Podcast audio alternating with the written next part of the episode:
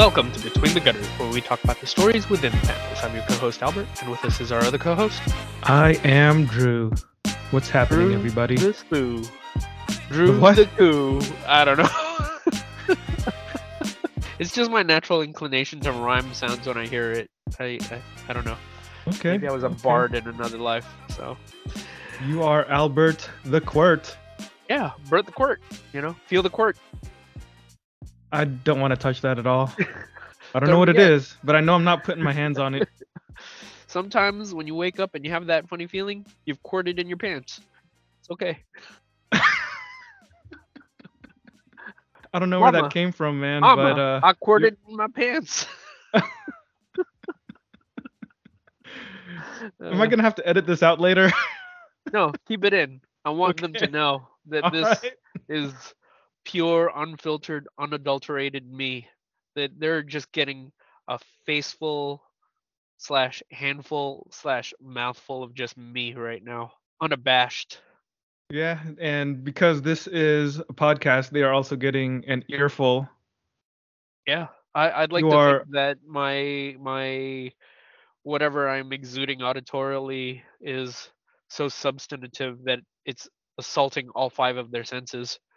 Yeah, absolutely. if you can feel it, if you can hear it, then you can smell it, and if you can smell it, you can taste it. And then everything else just kind of falls into place. That's true. Yeah, people can lick their audio players right now and get the full effect of Albert in their mouths. Yeah, yeah, sure. Or you know, if we ever start a Patreon, that can be uh one of our uh, benefits. Pay a little extra, get a little bit of quirt in your mouth. I still don't know what that is, and I don't want to know. Anyways, so this week it all sort of makes sense that we'd be so out of sorts and kind of mad, dare I say, because this week we are going to be covering Doctor Strange in the Multiverse of Madness. This is our autopsy of the latest Marvel Cinematic Universe offering. Yes, this is the Strange Topsy, the multi The multi-topsy. multi topsy exactly exact exactly Exactly. exactly. exactly. I like you very much. very good. Yeah. Uh, this is uh, this is becoming the exact p- kind of podcast I've always wanted.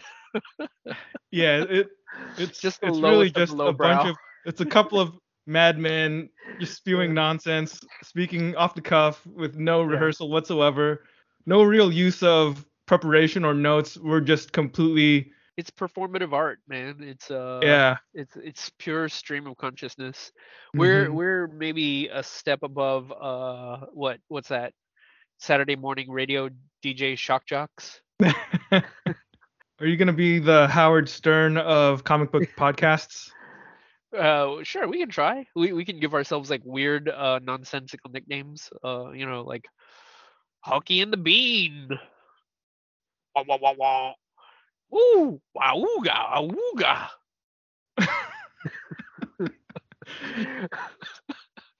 And for those of you who couldn't tell, who, who might have thought that we hired a sound technician to do all of that, that was pure me, baby. Yeah, Albert is a vocal artist. Yeah, I'm like that guy from Police Academy.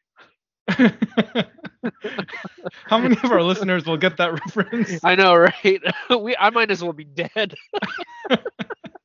That's how old that is. if if it's not something that happened in the past like five years, then I might as well be dead, is what I'm saying. Yeah, yeah. If my That, that reminds me of the a conversation we had earlier this week when we, we were talking about some recent comics by a particular writer that we both enjoy, and you said something that was about 15 years old, and I was like, wait, that still counts as recent? Yeah. Well, I mean, I meant relatively. Yeah, in the in the grand caveat. scheme of eternity, it, it's absolutely recent. Yeah, yeah, exactly. There we go. Anyways, so on to our multi-topsy of Doctor Strange and the Multiverse of Madness. I'm sure all of you are somewhat aware of this on some level. It's it's kind of been the big thing that's been uh, out in the ether, and uh, you know the the next big thing that Marvel has been priming the pump for. Uh, I don't know how excited everybody was for this. Uh, it felt like, from my general uh, fingering of the pulse of uh, the comics zeitgeist, that it, it, it seemed like there was a generally favorable view of of this movie coming out. Uh, Marvel did People an adequate were excited job. to watch it. yeah, for sure. exactly. Yeah. Marvel did an adequate job of you know teasing us with just enough to well not us but people just enough to excite them. Mhm, Um, mhm. what about you? What were your thoughts of uh, the rollout of this movie? Um, you know, Yeah, yeah well, I guess first of all, uh, we should clarify that the beginning of our episode here will be spoiler free, and we'll tell you guys when we get into spoiler territory. Uh, right now, we're just gonna provide some general uh, thoughts, and and I would say that uh, from what I've looked at online about what people are saying, I, I think even though it, it might have some uh, mixed reviews from I guess fans or maybe even critics. I don't really pay super close attention to what the the fans say unless they're just too loud for me to ignore. But in terms of ticket sales at least, it sounds like it's doing pretty it's well. another box office blast. Yeah, yeah. Yeah.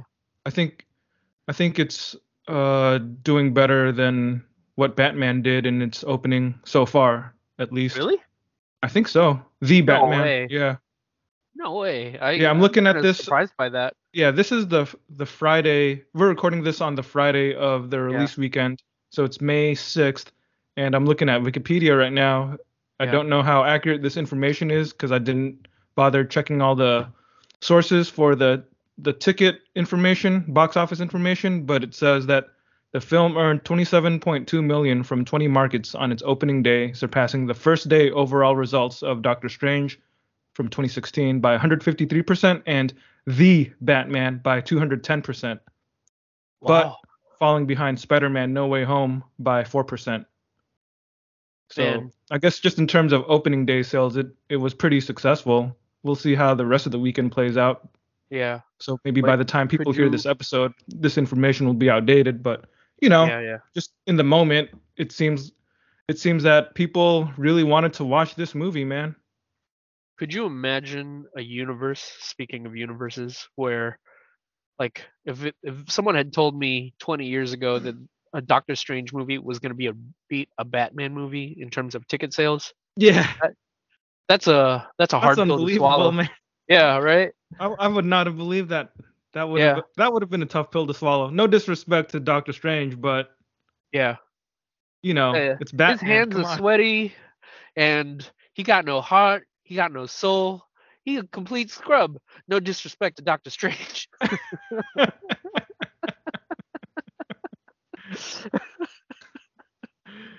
Got to throw in that Stephen A. Smith reference. Whenever anyone says no disrespect to anyone, uh, that's the first thing I think of is Stephen Yeah. A. Smith. Yeah, you, usually when somebody that. says no disrespect intended, it usually means you're about to say something extremely disrespectful. exactly, exactly. so I can't help. So if you're gonna do that, you might as well just say the worst, most, you know, uh, elbow digging thing that you can say, Yeah. and, Yeah. and then you know top it off with no disrespect. I'm just stating facts, man. yeah, he got no heart. He got small hands. Uh, He doesn't have a post move that he can commit to memory, that he can do more than two times in a row. Kwame Brown is an absolute scrub. He is a bona fide scrub. no disrespect. but yeah. I love how in that clip it starts about he starts with talking about Kwame Brown's uh, basketball skills and his measurables, and then ends by you know getting personal and, and questioning his his heart. his, yeah. Like, but but no disrespect. right? It becomes a character judgment. It's not even about the quality of his talent anymore. It's Yeah. just like he's not a man in my eyes.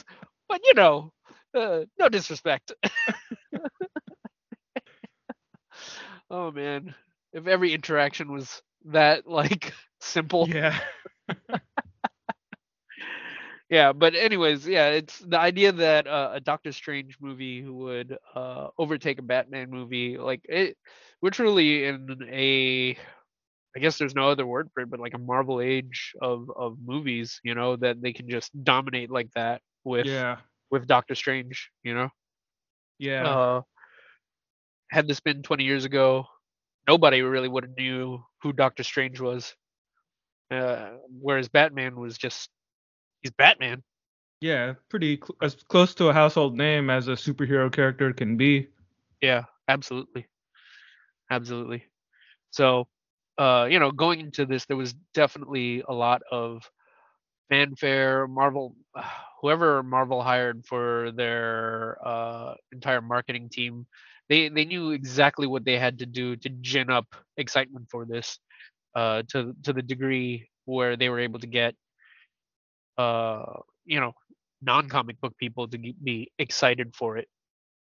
Yeah, it's also kind of strange that it seems that the multi the concept of the multiverse has been becoming more popular in pop culture lately. It feels Yeah. like. So it, it is also serendipitous, and I think No Way Home probably uh, whet people's appetites as well. You know that seeing Yeah. that made people more excited to see more multiversal Marvel Yeah. stuff. And I guess even the TV yeah. shows with like Loki and whatnot. Yeah. Well, I was gonna say it's. I feel like we're in the fan service age of Marvel cinematic movies. Yeah. Um, whereas, whereas the earlier movies was about were about introducing the characters, and you know even the universe as a whole to the general public. Uh, you could say that the earlier phases had done that job successfully and now that we've they've laid the foundation for this lore it's about we're we're kind of in, in the next phase of that we're in the phase where we're just constantly tickling and teasing people with nothing short of gimmicks essentially you know yeah. uh, yeah. In, in a lot of ways, it, yeah, yeah. In a lot of ways, I think that makes the MCU start to reflect comic books even more. absolutely absolutely superhero comics. It, it's that whole idea of taking advantage of the audience you've already got. You know, you want Yeah. them. You're trying to. They're trying to get people to double dip into their their well. You know, instead Yeah. of really providing something new or particularly creative, they know what the general populace enjoys, Yeah. and they're just feeding it to them in heavy dosages. it it made me think of our previous podcast in the earlier i- i- in in the past two weeks when we were doing the Stan Lee podcast, and so much of that was about how his contribution to comics was actually uh, that the cultivation of this idea of a shared universe. I mean, Mhm. I wouldn't say I that that's entirely him, but it was a big part of what his contribution was was that he Mhm. knew how to be this carnival barker who could sell you on this idea, but he also knew how to game the existing properties that he did have in such a way that it just kind of tickled the most base instinct within you, within the fandom, so that it just kept them coming back for more. And I think we're in, yeah, we're exactly, it, it sort of makes it's interesting that we did those two podcast episodes and how much it coincides with what we're seeing in this recent iteration of the recent phase of the Marvel Cinematic Universe. Yeah, yeah. Well, fir- first of all, I gotta say, it's it is kind of funny that we did an episode on Stan Lee and then an episode on Kirby on Jack Kirby, and then even though this isn't really a Steve Ditko episode, Doctor Strange is, you know, one of Ditko's top two most famous creations, right? So, Yeah.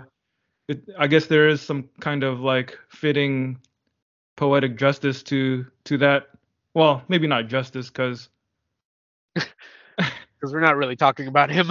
Yeah, we Not- should we should probably the should do a Ditko episode level. for real one day, but but uh Yeah. you know it we can't let this episode go by without mentioning the creator of Doctor Strange, Steve Ditko. Absolutely not. Yeah. I and, and then I'm yeah secondly going back to what you said about stan lee being one of the people responsible for crafting this concept of the shared universe that really is what we're seeing in Yeah. uh, these marvel movies with with trying to make people feel like they're missing out if they don't watch every single movie or every single disney Yeah. plus streaming show Yeah. or whatever the case may be in the future right like it there's always this sense that for people who have watched a few of these Marvel movies, they're left with the sense, oh, I'm not getting the entire story, so I've, I've Yeah. got to watch all of these other ones. And Yeah. it reminds me of how I guess they well they still do it in comics today.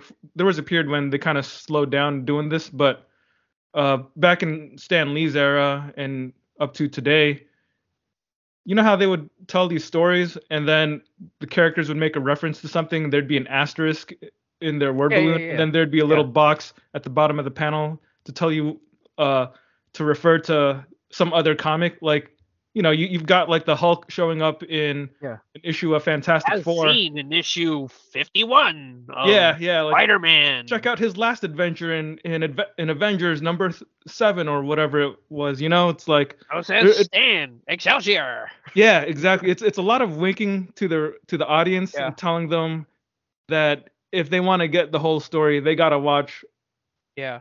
the, all the movies or they got to read all Yeah. the comics to It's get the full like- picture It's like yeah, exactly. It's like these are chapters.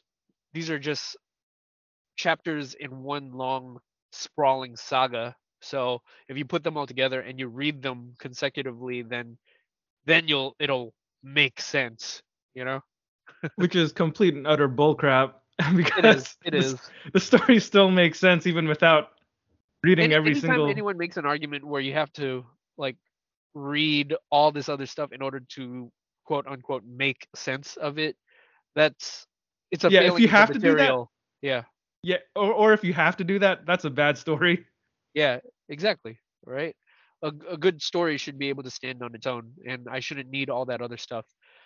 Don't don't get me wrong. As as someone who's well adept in comic books and who's who's who's deeply mired in that culture, I, it's not like I don't get my enjoyment from that sort of thing.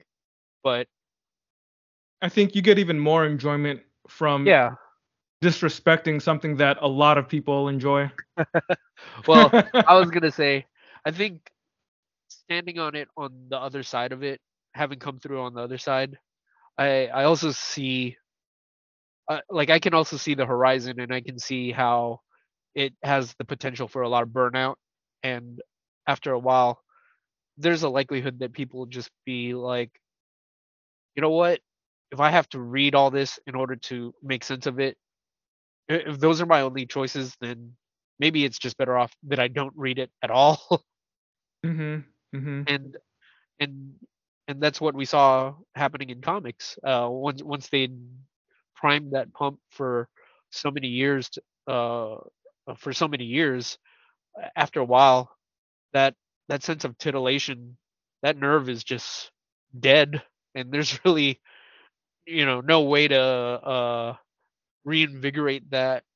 People people get tired you know you can't keep them on on on on a heightened sense of excitement for too long. People need these breaks. They need to be able to pick and choose the best material out of all of it. And i i can see that happening to these movies as well if it hasn't already started happening that is. Yeah, I, think I that, I think that's what I was thinking about 15 movies ago, but apparently Doctor Strange is still doing really well. yeah and this is like the 28th MCU movie, so it yeah, I don't I I really don't know how the how successful the future will be, but it, it doesn't seem like there's been real indications of things slowing down too much. Yeah. And speaking of the like if if we're, you know, railing against the fan servicey element, it's hard not it's hard to pretend like the fan servicey element of this movie wasn't a huge part of what the draw of it was.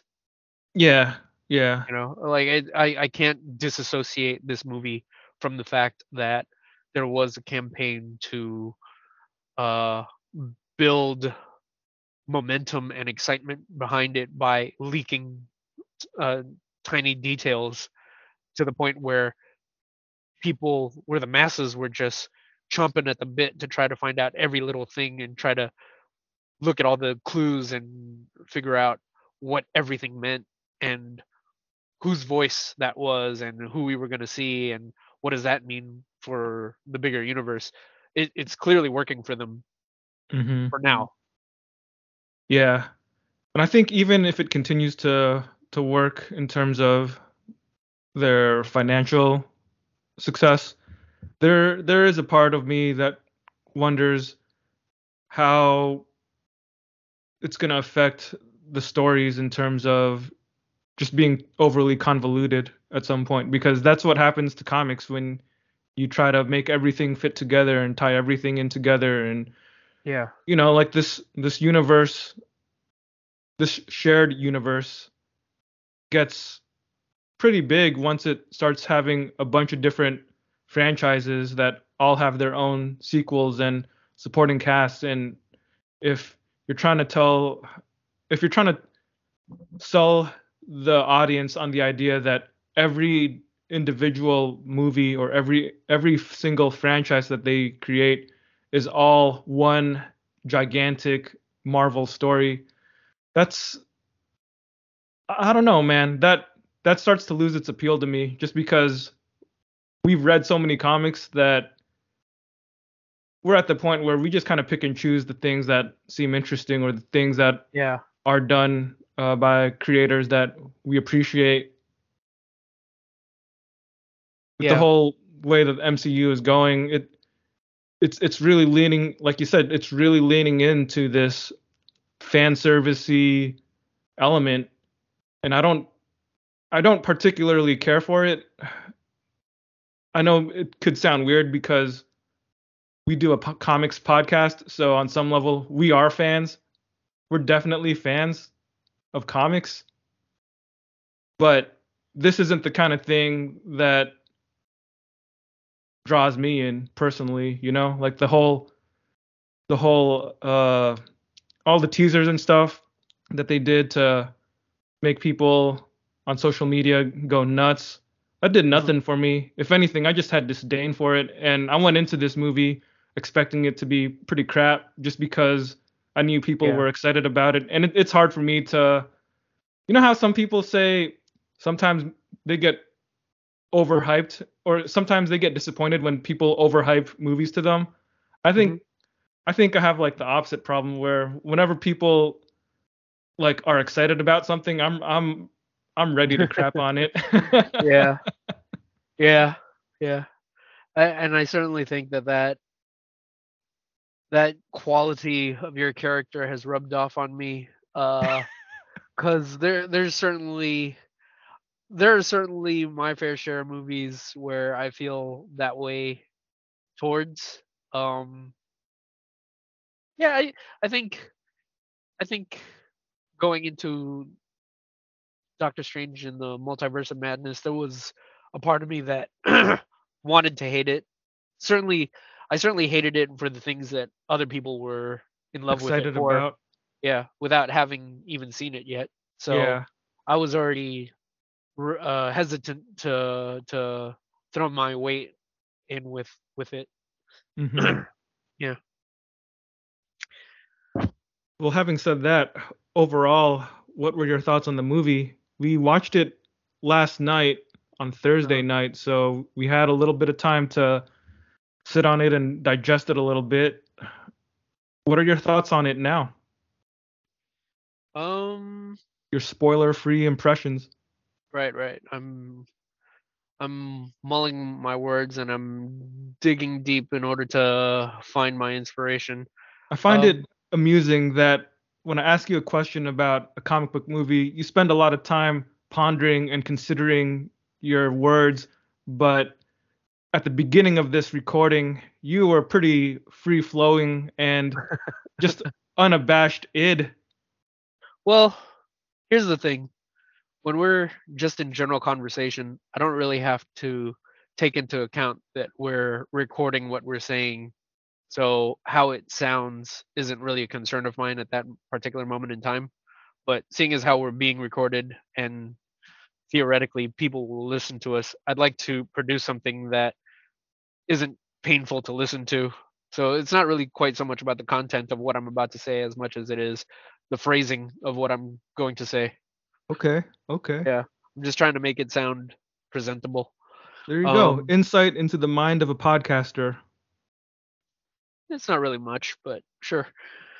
What I was gonna say was, uh, so when we watched the Batman, well, walking out of the theater, I was I was in a place where I had I walked into it wanting to hate it, and I walked out of it feeling pretty much justified in my hate of that movie. I, I certainly didn't enjoy it uh, on the same level that most people did, Mhm. but I looked to you, and you were you said something to the effect of, "It was better than I thought it was going to be." I mean, let me clarify. I'm pretty sure you still hated it too, but yeah, I, I think know. if we review the the audio of our Batman autopsy, I'm pretty sure I said I didn't like the movie. Yeah, but it but that statement always stuck with me just because I don't know, may, maybe it still left the door open for some sort of some kind of compliment to give that you could give that movie. So, I walked It- in there expecting to get kicked in the nuts 20 times, and I only got kicked two times. in the right nut, Yeah. right? Yeah, so yeah, I was going to say I but I think that's that that was my feeling walking out of this movie was I don't think it was as bad as I thought as it was going to be. I agree Um, with that. Yeah. Yeah. Um I think he okay, let me let me clarify just how my thought process works. I it I was mulling it over yesterday trying to trying to make sense of why I felt the way I did about this movie.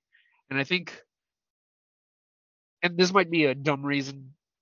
So, you know, if if if it is then so be it. But I think for me, it's it's that quality of escapism where as I'm watching it, how many times am I going to crook my head as I'm watching it, as I'm immersed in this experience? Mhm. How, how many times am I going to go, wait, that doesn't make sense, or wait, what just happened? What's that? you know, just Yeah. all those little moments, and for me, those. I'm sure there are stories where I can overlook those sort of things, but there there's definitely a a limit to that, you know, where hmm once that happens so much, it's just like I, I can't ignore it any longer. It's it's just yeah, it's, it's this is just stupid or or whatever. Yeah. And I didn't really feel like I got too much of that coming out of Doctor Strange and the Multiverse of Madness, if I had to be perfectly honest. I, I mean, it's not anything particularly inspired, maybe, or uh, you know, avant-garde or whatever, but right. uh, it in terms of if if you hold a movie to its most bare minimum uh threshold for success being that I was able to lose myself and not think about it for you know whatever the runtime of the movie was, then this movie did that for me. Yeah. Okay. That's impressive because I checked my watch a few times. Really? Okay. Yeah, I did. Uh, well, I think towards the end I did check my watch, but yeah. Uh, anyways, yeah. Go ahead. Well, Uh, yeah, that's that's my yeah. general impression. hmm I, th- I think my impression was pretty similar too, because I went in there expecting to hate it, just because, like you said, the all the talk around the movie and the fanboy kind of uh, expectations for what characters would show up in cameos or whatever, because you know the multiverse is clearly in the title, so there's some expectation that we were going to see versions of characters that we recognize and we want to know who's going to play them or you know i don't by we i mean fanboys i i didn't particularly get excited about that Yeah. Yeah. but uh yeah. it it was one of those things where because we had seen no way home and we experienced that level of fan service there it it kind of made me feel like I had to brace myself for this one because as mm-hmm. the mm-hmm. as the follow up to No Way Home, I was just thinking, oh man, what if they lean even more into the fan service for this one? yeah. Yeah. But Exactly. you know, walking out of the movie, I guess I was kind of surprised how much I I I was surprised at how I didn't hate it as much as I thought I was gonna. Uh, I mean, actually, I would say I, I didn't even hate it. Like I wouldn't I wouldn't say I loved it or anything, but I thought it was decent, honestly. Yeah. Like there were there were elements of it that entertained me, Yeah. but on the other hand, I think there were also elements that left me kind of cold. And as I mentioned, I, I was checking on watch a few times. I, I did feel bored uh, because of I don't know, just certain things in the movie didn't really grab my attention. Like Mhm. without getting super specific, I would say that there are elements in the movie that I particularly enjoyed stylistically. Um, I don't think this is really a spoiler, but just the idea of of Sam Raimi making a movie, a superhero movie that kind of leans more into his his uh, horror style of background of of movies, because you know he he's worked on like what uh like Army of Darkness and and stuff like that, right? Yeah.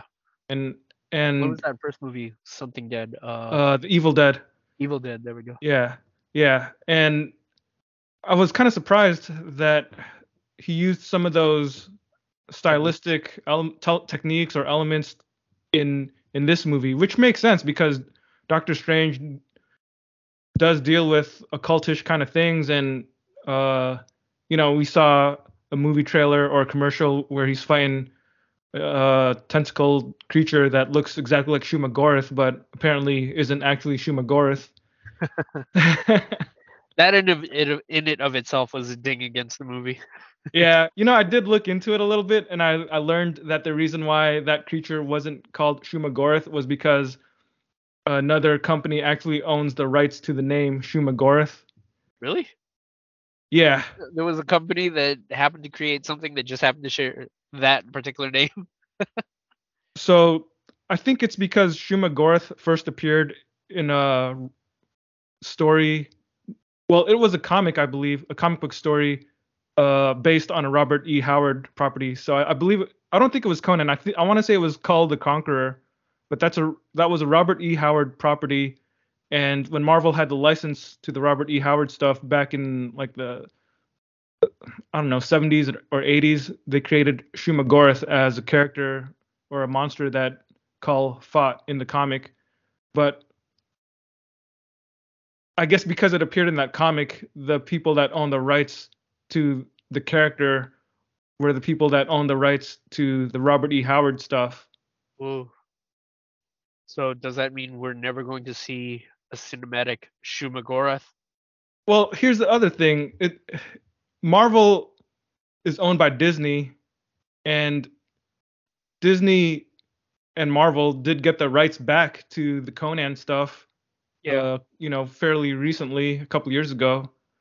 So it, it doesn't seem like it's out of the question to regain Shuma Gorath, but right. also it kind of feels like if Marvel or if Disney or Marvel Studios had asked the rights holders, they probably would have had enough money to use the Name. Yeah. Yeah. But you know how Marvel is about paying people or Disney, you know, they don't care about that stuff. Yeah, they're stingy. Yeah. Yeah. That's why we Yeah. ended up with Gargantos instead, which is lame. Yeah, it's nowhere near as cool as Shumagorath. Yeah, I don't respect that.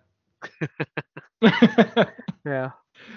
anyway, that was a pretty long tangent to go on and talk about a character that nobody else cares about. Look, people obviously care enough about him. He was in Marvel versus Capcom, so yeah, he, he exists in in the zeitgeist. totally, man. I mean, that's how I discovered him playing those Marvel vs. Capcom games. And you know, Capcom is a Japanese game developer, and they love their tentacles. That's probably why he was in the game in the first place.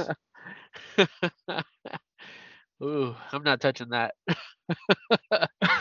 All right. I'm not going down that rabbit hole. uh, But anyway, what I was saying earlier before we went on this tangent on Shumagorath,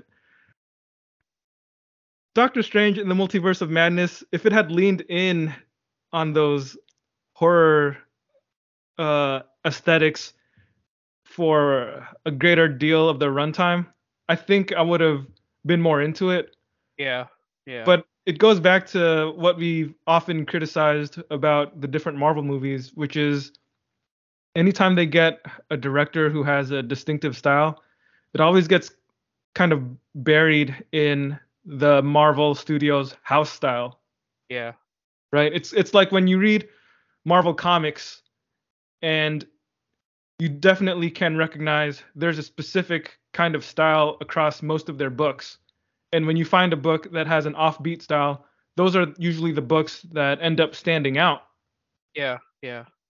It's like the superhero comic or the superhero aspect of it comes before any of the other uh Mhm. uh what's called any of the other um trappings that they might be trying to put on the film.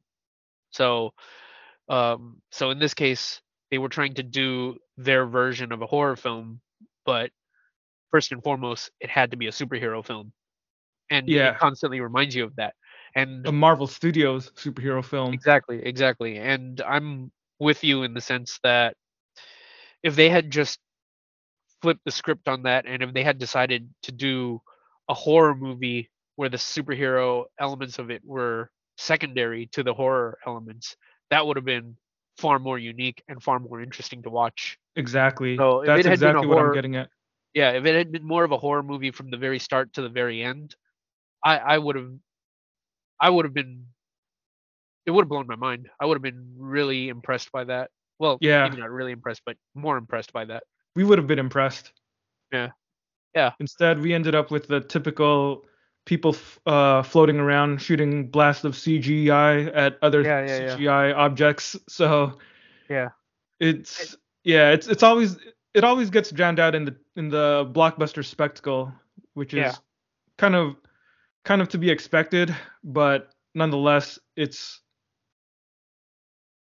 well, in my mind, it's it's still a problem, even if it is to be expected. Yeah, it's it's kind of what we were talking about with something like Shang-Chi where they could have made it a kung fu movie first and foremost and a superhero movie second, but they didn't. Mm-hmm. And because they made it they they decided to mold it after more of a traditional superhero.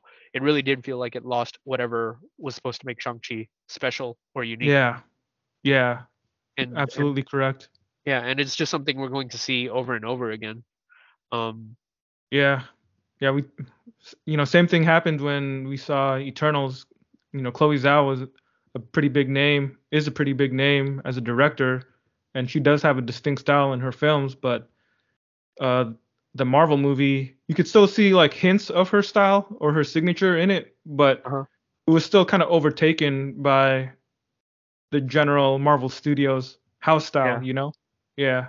yeah, the the underlying idea that well, these are superheroes. You know, we we're we're trying to tell stories about gods, but you know, don't forget these are superheroes, and people love their superheroes, so they got to do superhero things. Yeah.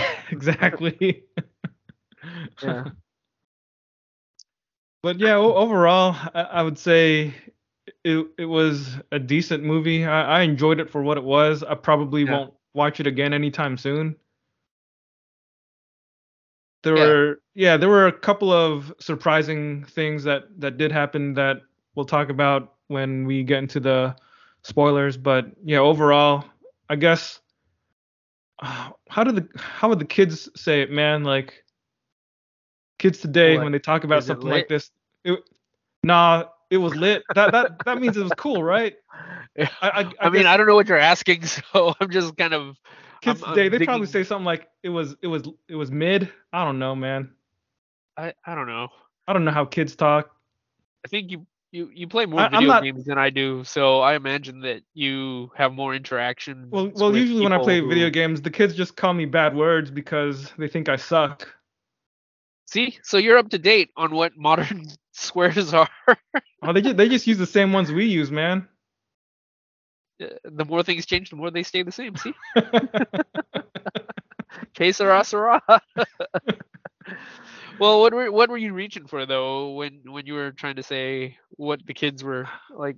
Were you trying Uh, to compliment it? I'm I'm mm, trying to wrap my head around what you're trying I, to say. I think I think I'm just trying to say that I thought it was fine, oh, which, depending on your perspective, could be a backhanded compliment or it could be a pretty dismissive, condescending insult.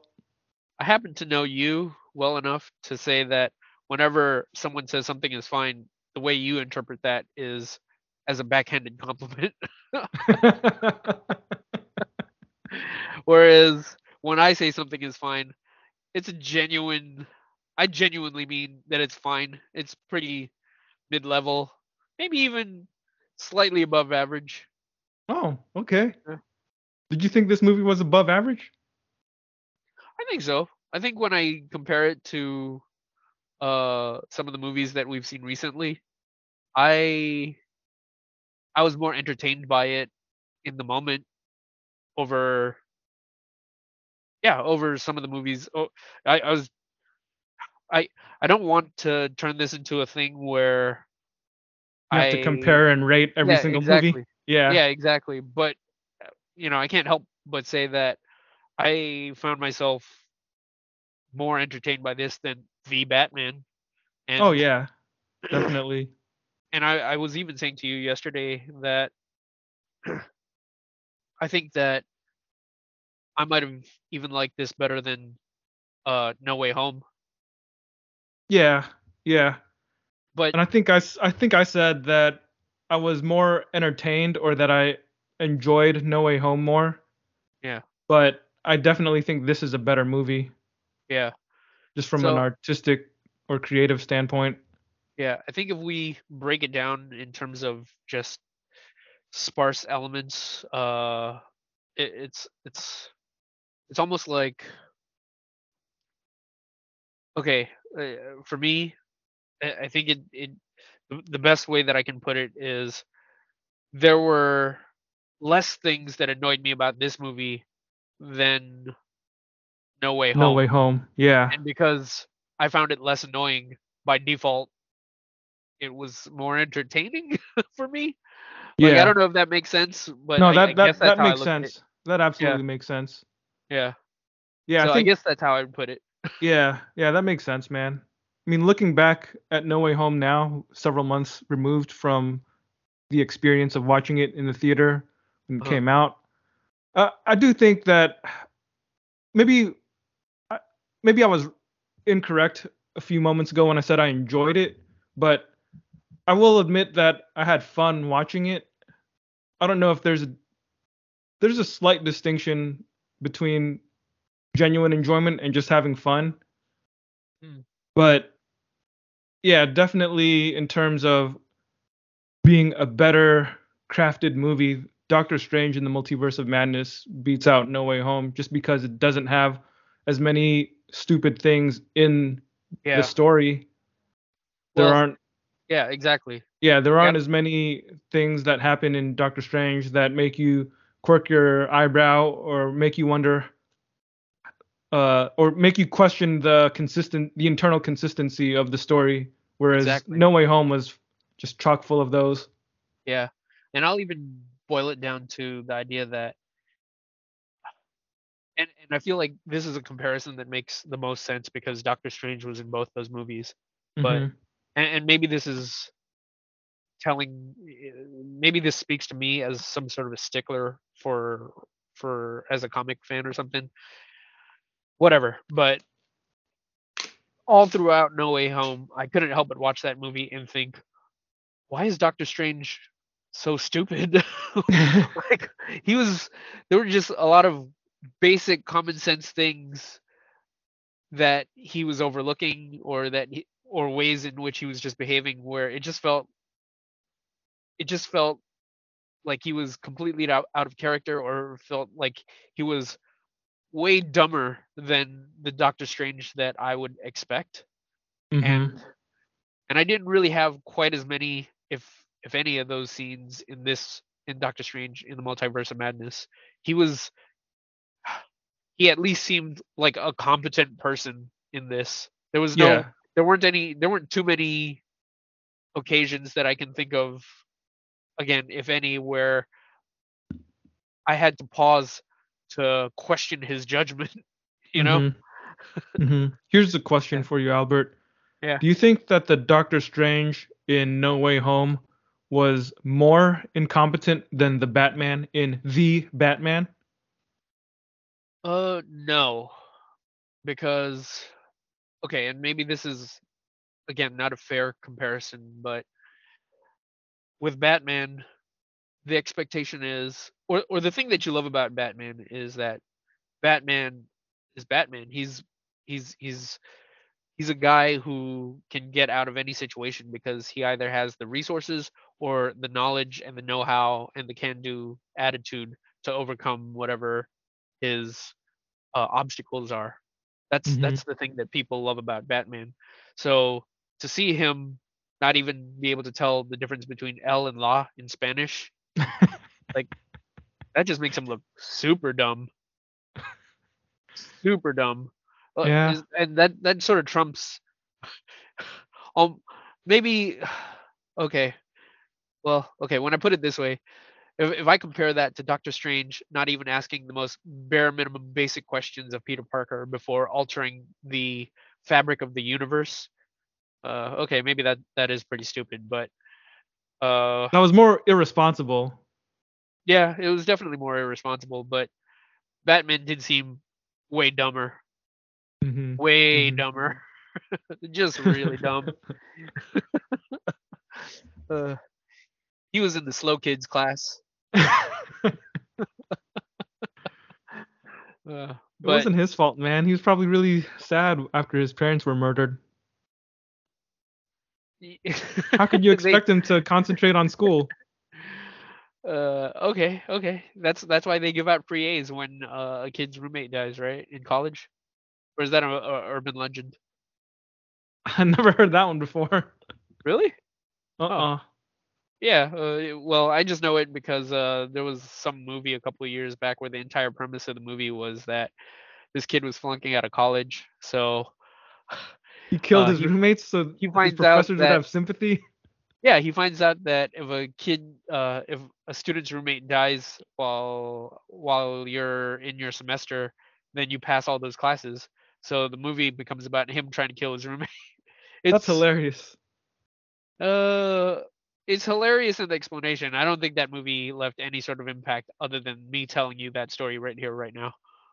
Yeah, I mean, it, it sounds like the kind of movie that's more entertaining for from hearing you tell me about it than for me actually watching it.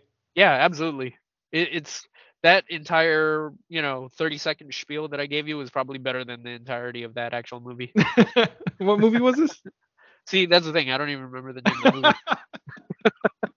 I think Colin Hanks might have been in it. I, I don't know. Anyways, Do you have any other spoiler-free thoughts on Doctor Strange before we dive into full spoiler mode? No, uh, you know, suffice it to say that um, you know those are our general thoughts on uh, you know on the movie. Um, and anything after this point is just going to be us digging digging deep into the nuts and bolts of the actual film itself, and you know revealing all the secrets for for all of you that have already seen it, and if you haven't seen it yet, uh, and you want to hold off, then this is the cutoff point. Uh, if if you don't care, then you know feel free to continue to listen to. Yep. Consider yourselves warned. Okay. All right, Albert. What's the first thing you want to spoil about the movie? So I think the biggest thing that we have to spoil is in regards to the fan service. That's that's just kind of like Mhm. we we alluded to the fan servicey elements of it, and and this was definitely a movie that was built around the fan service because uh there they did a trailer where a disembodied voice uh narrates the scene and what do we uh people people were just creaming their jeans over the fact that they were they were saying that it was Patrick Stewart. They were they were losing Mhm. control because this would cement the fact that the X-Men and mutants are going to in some way shape or form coexist with the Marvel universe that we know. And seeing Mhm. as the how Marvel Cinematic Universe. exactly. and seeing as how all these people who came to the Marvel Cinematic Universe, they they had to take time to learn about Doctor Strange and Captain Marvel and all these other characters. Um, the X Men as a property was a thing that more people were peripherally aware of. Uh, maybe not quite as much as something like Batman, but people knew Mhm. what the X Men were before the movies came out.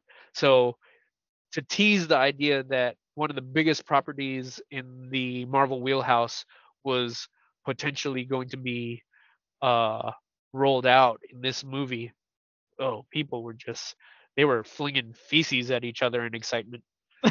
they were like monkeys at the zoo. Exactly, they are monkeys. We just I don't happen to respect look at. humanity. we- We don't have to go to the zoo to watch these monkeys. We just go on Twitter. exactly. So that's what social media is for. Just watching people fling verbal poop at each other. so so going into the movie I'll just flat out say it but the thing that turned me off was that so many people were excited about the idea of patrick stewart as charles xavier coming on and introducing mutants to the marvel cinematic universe. People were wild about that but the more wild they got the less i wanted to give them that satisfaction of knowing that I, I was going to share in this thing with them. Mhm, If anything, mhm, I wanted to piss on their shoes. mhm, mhm. Yeah. I'm with you on that. Yeah. Are- so Our enjoyment is knowing that other people didn't enjoy something. that sounds about right. when someone says happy birthday, I have to go out of my way to stick my thumb in their eye. I just tell them that they're one year closer to their death. and now they're blind too. yeah. yeah, but so already going into this, I I wasn't I was not into that idea. I, the thing about it is, it, it already felt like this was a thing that was going to happen.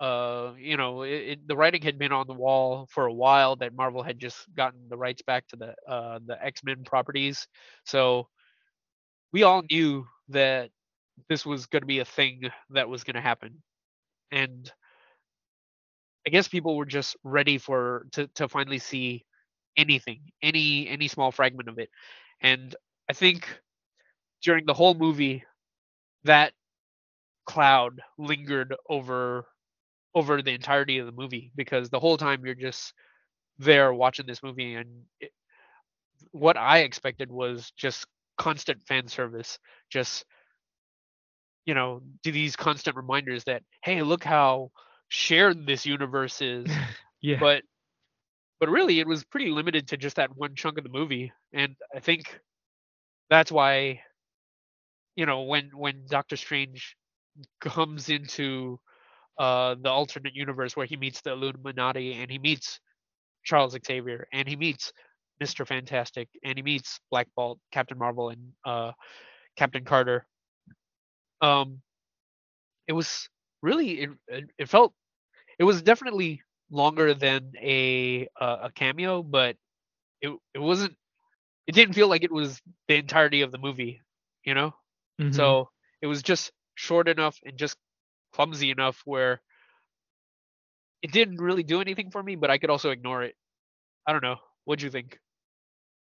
Yeah, I think because it was just limited to a, specific sequence in the film, made it a little bit more palatable because it didn't permeate the entire movie. Like it, it wasn't about uh It wasn't about him working with the Illu- Illuminati to save For- the multiverse. yeah yeah exactly exactly.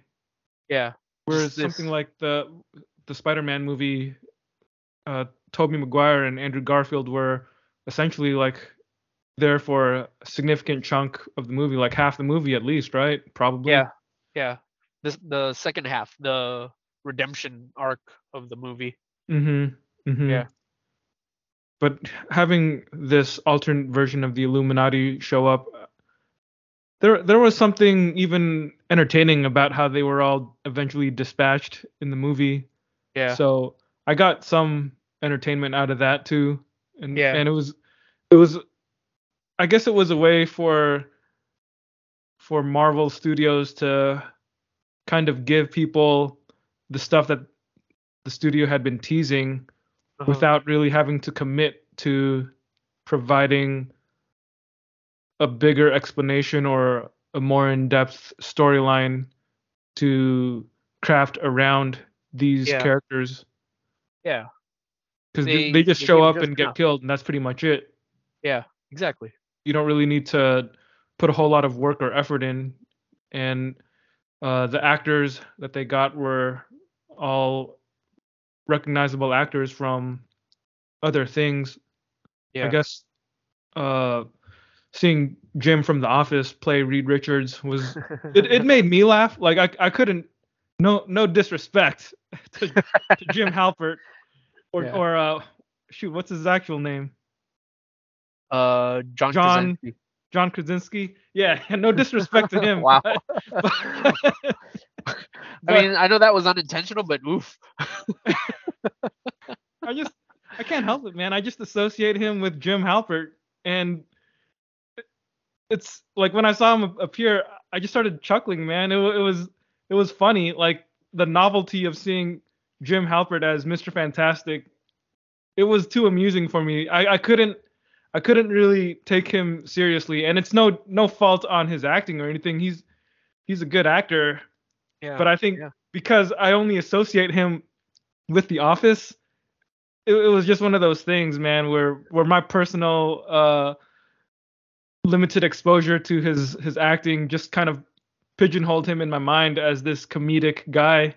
So to see him as one of the most important superheroes in the Marvel universe, it it was a trip for me. And I know that a lot of people online were clamoring for it, for him to be Reed Richards. I, I don't really know why, or I don't, and I don't know where that desire came from. Uh-huh. But I guess Marvel Studios decided to give the people what they wanted, man, and what they wanted was Jim, uh, John Krasinski as Reed Richards. Yeah. Well, I was gonna say, I think when I think about um, Mr. Fantastic, uh, especially the one from the Hickman run, uh, the ones that were drawn by Dale Eaglesham early on in the Mhm. run, Mm-hmm. that was a version of Mr. Fantastic that was kind of the adventure science hero. He was He was cut, dude. he was super cut. He was like this buff dude, right? And Yeah. it was the idea that um we had seen Reed Richards Richards as this twerpy nerd for so long that people forget that he can be kind of an action hero too, you know, an Mhm. act like an adventurer scientist, kind of in the vein of something like um what's that one pulp comic? Doc Doc Savage, Yeah, yeah. you know, something like that, or Indiana Jones, you know. Mm-hmm. So, um, you know, when you compare that to John Krasinski in A Quiet Place or uh one of those he, he did like some Tom Clancy series for a while. I forget which, which series it was. but- yeah, something on Amazon, right? Yeah. Well, I guess I don't remember exactly, but I remember seeing commercials for it. I just never watched it myself.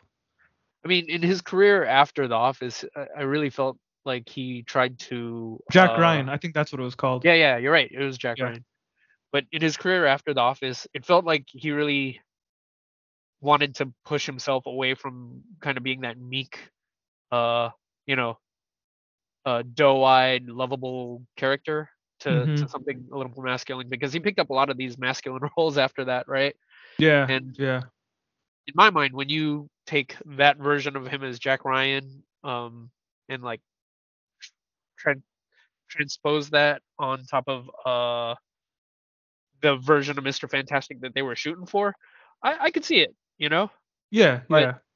But the thing is, when I actually saw him up there, he looked like a weenie.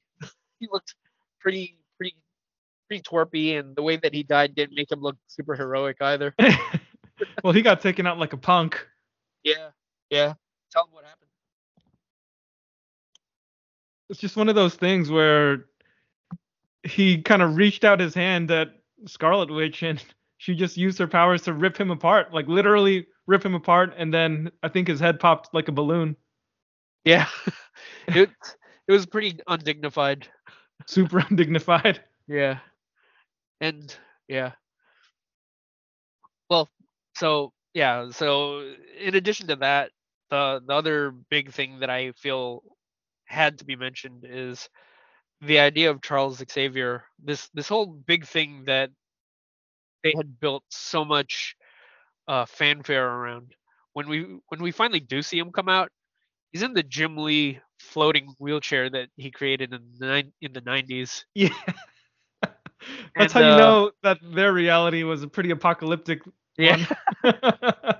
well, but that that was probably the biggest fan servicey thing for me in in the whole movie. And yeah, they did the slow pan up his 90s wheelchair and they played the Yeah. theme from the 90s X-Men cartoon. yeah, it was a hover chair, and I had. f- The thing is, I never thought about that hover chair for the or or I haven't thought about that hover chair in the longest time. Like when when I was a kid and the hover chair came out, it was like, eh, whatever, right? I, I didn't really think about it too much, but seeing it on screen like that, it made me realize how much I hated it. it looked pretty silly, didn't it? It did. It did. I I wasn't a fan. It it just made me realize how how ugly the thing was, and uh, and on top of that, the way that they kept revealing Professor X whenever uh, you know, whenever he wanted to step out of the shadows, and and they did it quite a few times, you know.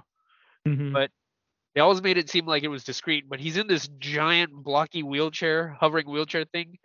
So I almost imagine him knocking things over before he steps out of the shadows and goes, "Twas I," you know, "Twas I all along." yeah. Like when he shows up to to face off against Wanda right before Yeah. she's about to get at Christine exactly. in America. exactly. It's like how how did this guy sneak up on her in this giant like four foot by five foot mini car tank thing? well, it, it's a hovercraft, so it's silent, man. sure, sure. Maybe maybe uh, when Hank McCoy designed the wheelchair, he integrated some of the Blackbird's stealth systems into the wheelchair. All right, if that's what it takes, if, if that's what people need to make themselves feel better about it, sure, whatever.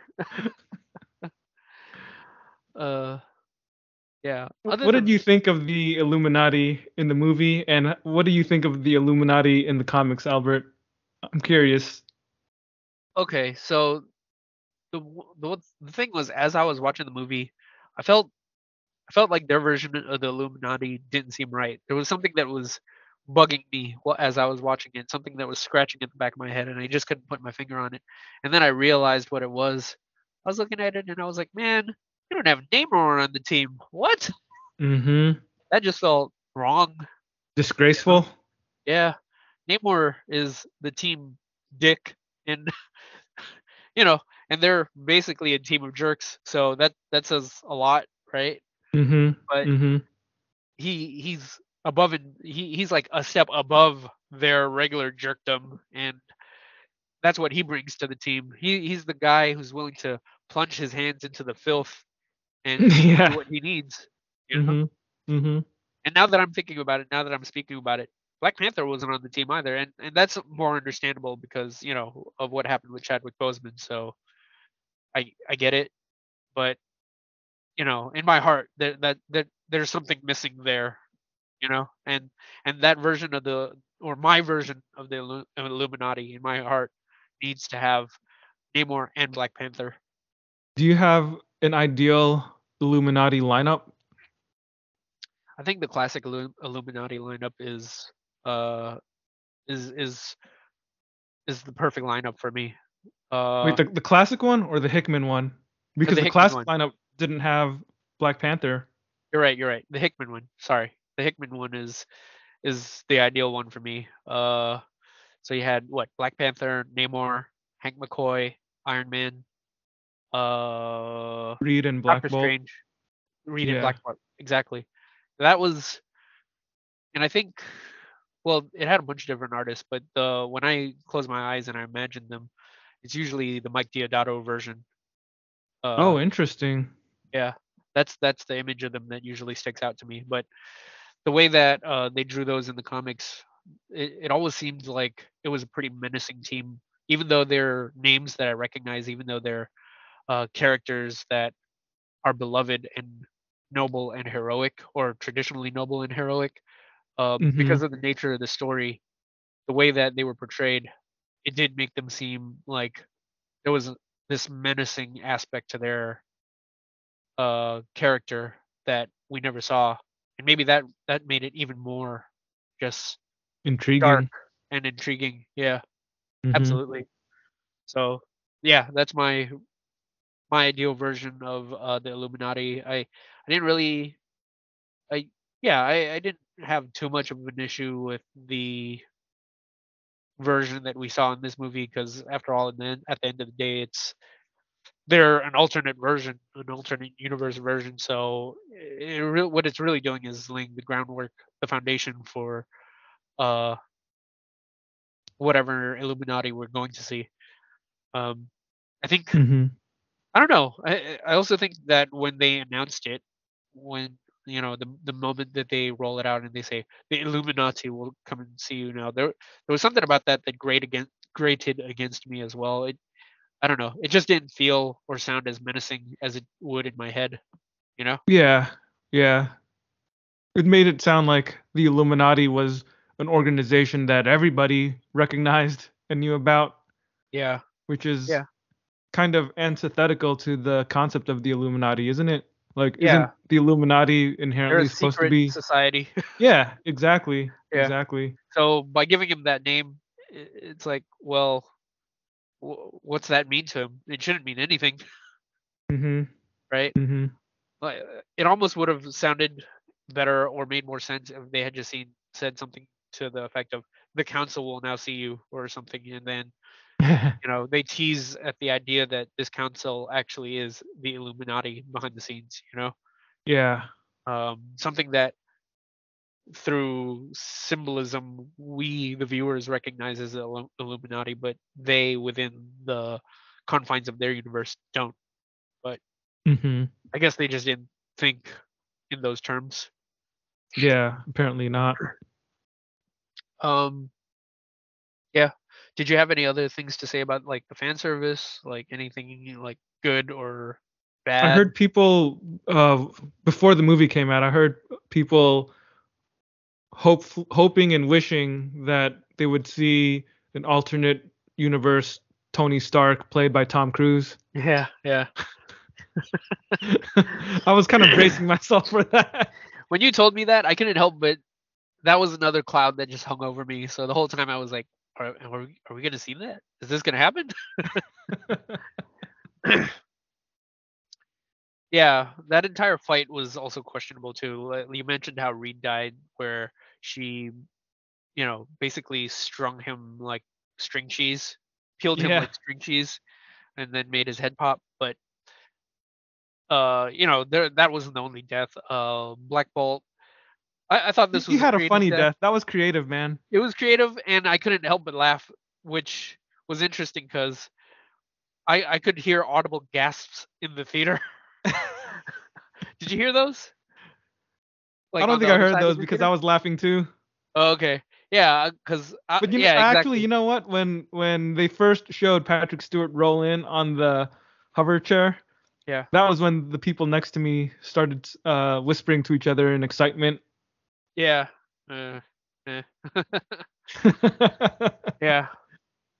But the thing about Black Bolt was his power is that his voice is so powerful that he he just needs to utter a single sound, and that sound is enough to just disintegrate you. So when Scarlet Witch shows up, the threat is that Black Bolt can just disintegrate you with just a word uttered from his mouth, and she uses her power to make his mouth disappear. And Yeah. in his panicked state, uh, Black Bolt makes a sound. You know, he he makes a sound to try to, you know, make something happen. But because the sound has nowhere to go, his head explodes. I couldn't help but laugh. Even But- just thinking about it now makes you laugh. It's it's it's the kind of horror flick uh death that's so over the top that it becomes funny, you know?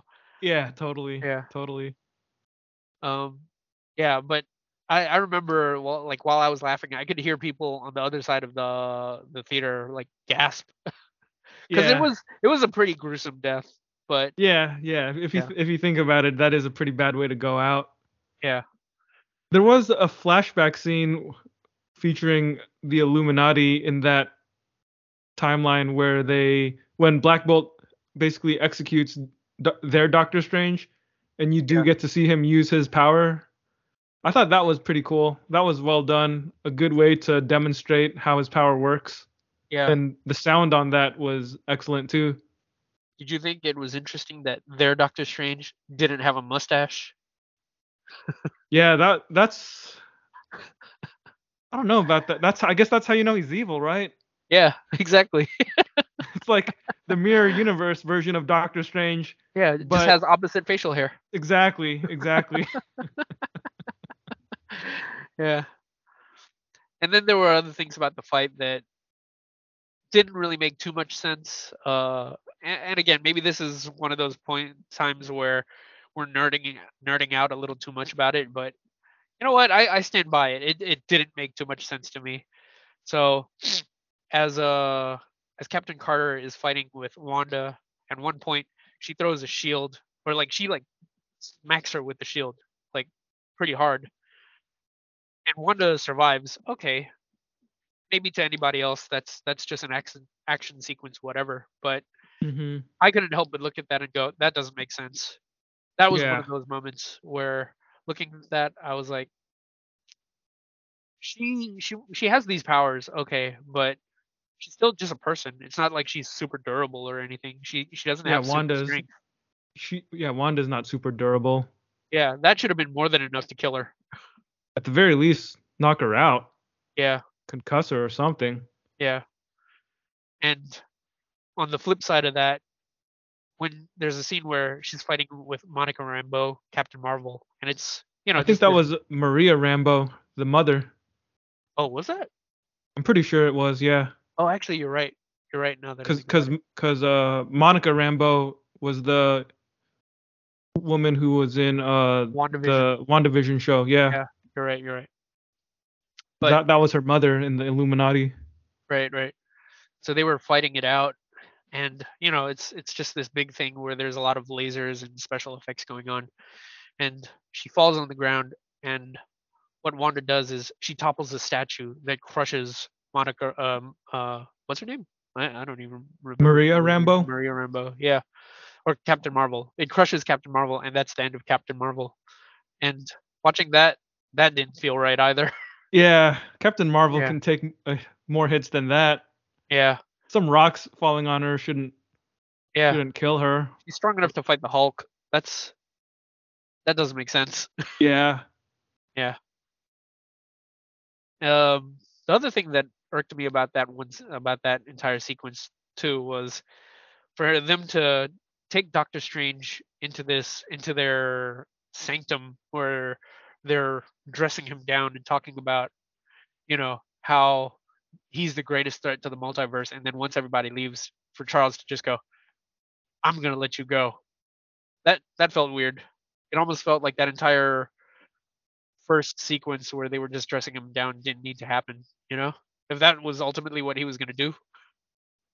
Yeah, yeah. It it seemed like the scene was the scene where they were dressing him down was a way for us to get a little bit of exposition to Exactly. learn more about these characters that would die in the next 10 15 minutes anyway Yeah. It was So- yeah it was kind of kind of a waste yeah. i don't know maybe if somebody's being charitable they could say oh professor xavier read doctor strange's mind so he knows he's a good guy Yeah, and that's why he changed his mind. yeah but then Uh. if that's the case why didn't he tell the rest of the illuminati yeah. uh, yeah. And, then- and speaking oh, of the Illuminati, the, one of the things that that bugged me, or that I thought was strange, was the use of Karl Mordo, Baron Mordo, in the Illuminati. Like in that universe, he was the replacement Sorcerer Supreme, and also the replacement of Doctor Strange in the Illuminati itself. And he ends up getting into this fight with our Doctor Strange in the movie, which ends up with Doctor Strange, uh, I guess, beating him, but just enough to run away. So out of all the members of the Illuminati, Mordo was the only one who survived. You don't really see what happens to him or what he does after that. But it did make me wonder why we spent so much time with this alternate Mordo when the first Doctor Strange movie ended with the implication that the mainline Mordo was going to be a big threat and Yeah. he didn't appear at all in the sequel. yeah, yeah. They forgot about him. yeah, I wonder if that's a case where they just forgot about the character's fate in the first Doctor Strange or they just didn't care and wanted to do their own thing because, you know, different writer, different director of the movie, probably. I think that's fair. Yeah. That's fair. And they could always, you know, bring that back for a later movie. Now now really they can have two that. Mordos team up and fight Doctor Strange. Yeah. Yeah. Which is not something that I would want to see, mind you, but Right. seems like something that they could do. Right, right. Yeah. Was there anything else about this uh, particular sequence, or do you have any other scenes that you have in mind?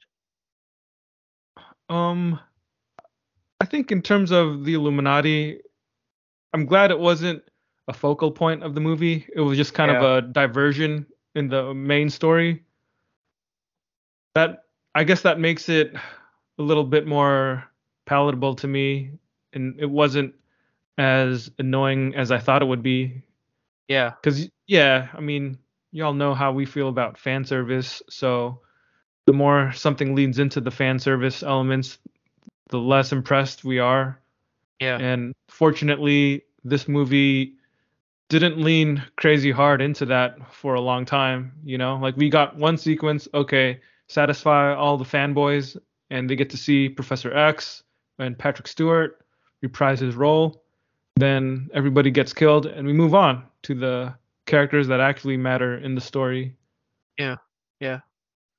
Yeah, I mean, when you put it like that, that's probably my ideal way to see it. Yeah. Do you hope Uh, that we see a, a version of the Illuminati in the mainline MCU?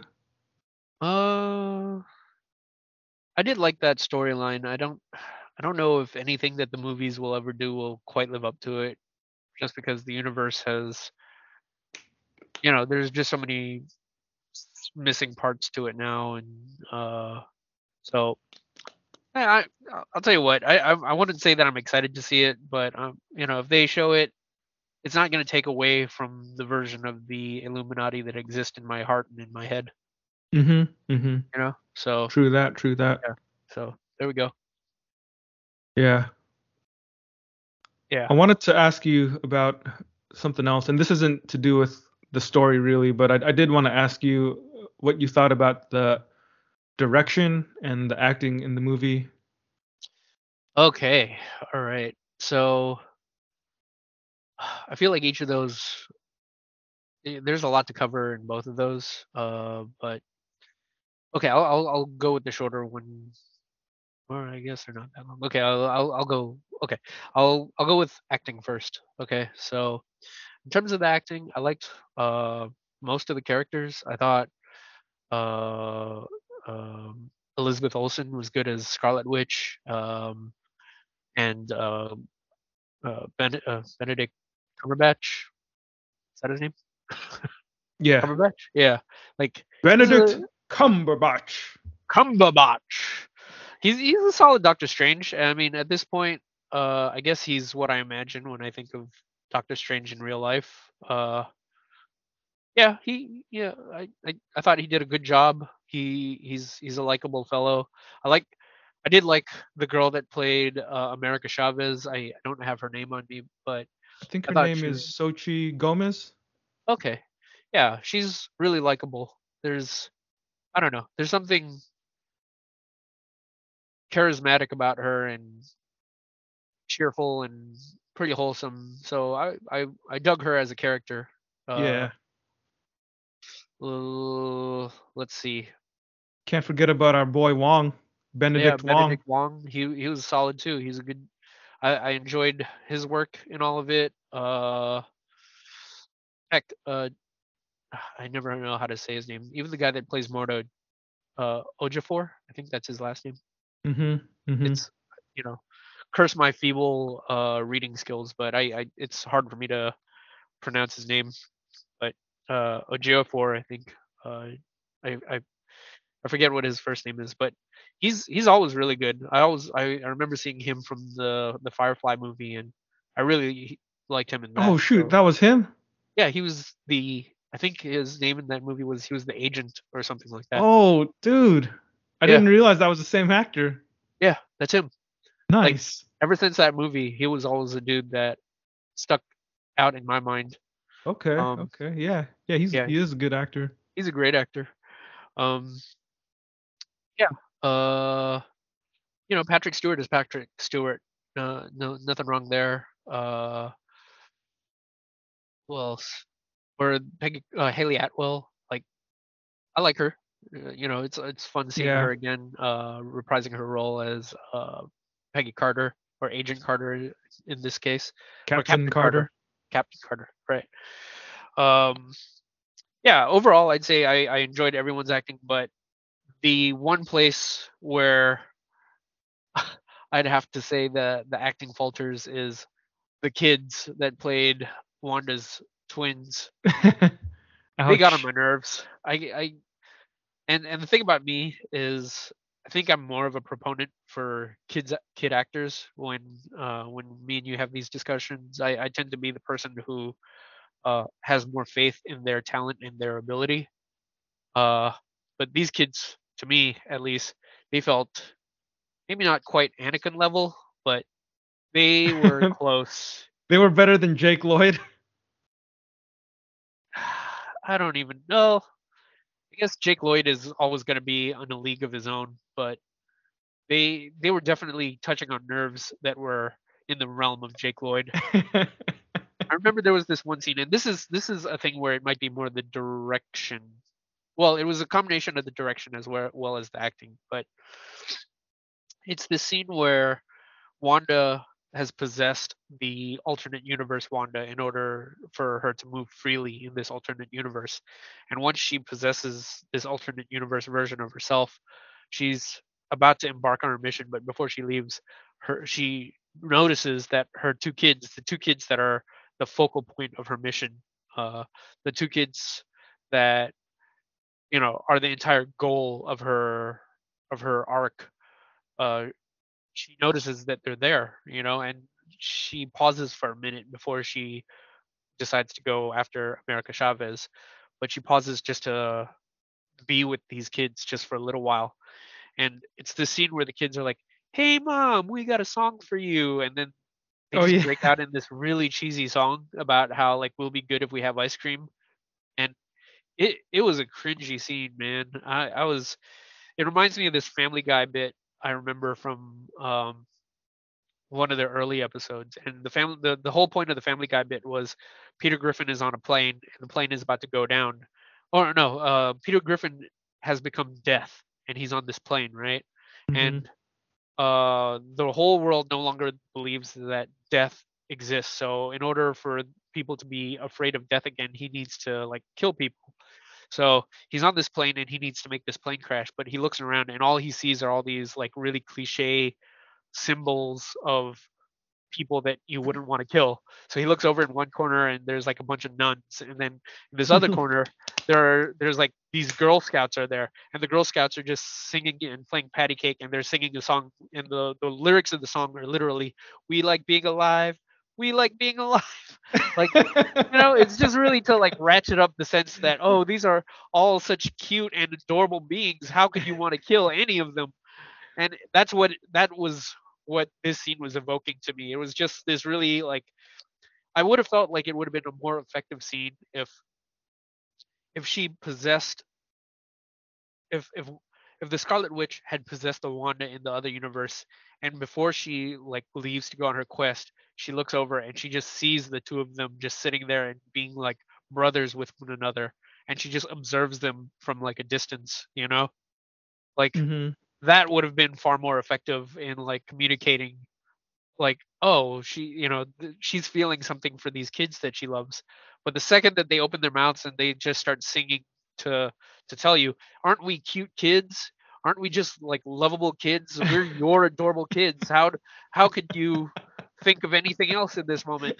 Like that was just such a cringy song and such a cringy scene. I hated that scene so much. I hated those kids so much.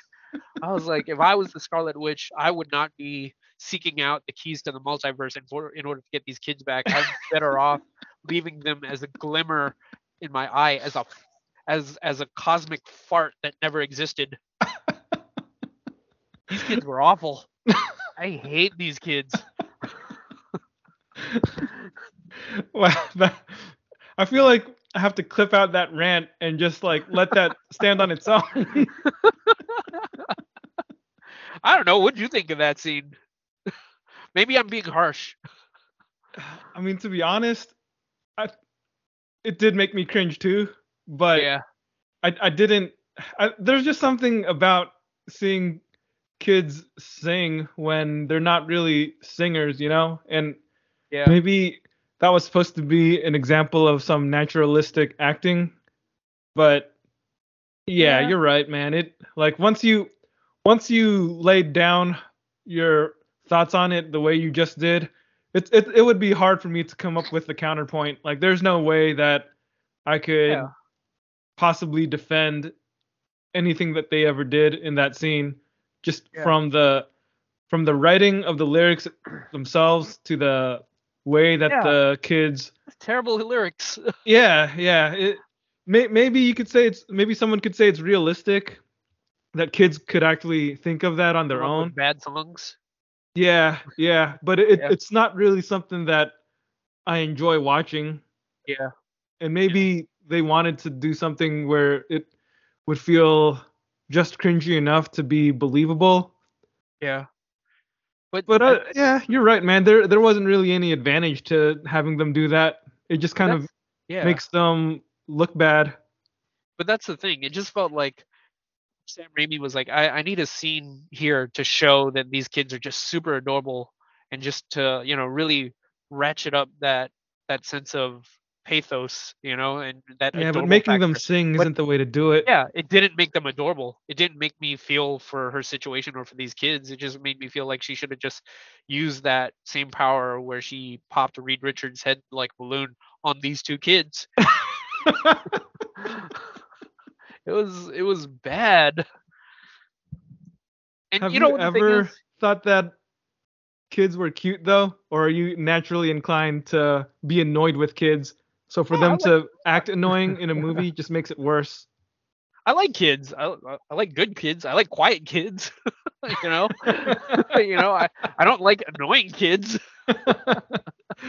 oh, dude, you just reminded me of the time when we watched the first Doctor Strange movie in the theater. What was that? 2016. yeah, yeah, yeah. I don't remember when it was, but yeah.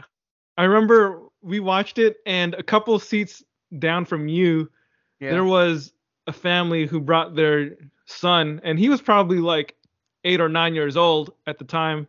yeah. And this kid would not shut up during the movie. He was super annoying.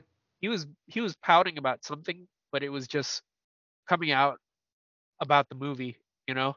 He kept saying, like during certain scenes in the movie, he would say things like, "This is boring," and he would just sigh really loudly and just, you know, kind of be somebody in the audience in a crowded Yeah. theater who was just being obnoxious about it. And I, I, I clearly remember one moment when somebody in the movie said something funny and, and the audience started to, to laugh. I could hear him say, Why are you laughing? That's not funny. Yeah, yeah.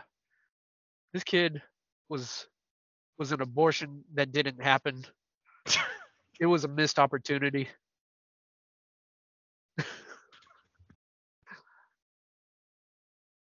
See, we're being topical kid- today. I'm pro-choice. Do you think that kid was more annoying than the two kids that were uh, Wanda's kids in this movie? Yeah, that kid was probably more annoying than the two kids in in this movie. Yeah, I'd say so. Mm-hmm. and and to be fair, um, the the movie just brought my disdain for these two kids to the forefront. But I remember when we were when I was watching uh, uh WandaVision, even then I thought the kids weren't particularly good actors. Yeah. Like, I don't I don't think they did anything in those movies or oh, in that miniseries where I was like, oh, this is so bad or this is so terrible. But they did just enough that I knew that in my heart they weren't good actors, you know. mm-hmm. Mm-hmm. And then to see them in this scene, you know, pretending to be cute, singing this song for their mom, this bad song for their mom uh, in this one scene, that just cemented in my mind.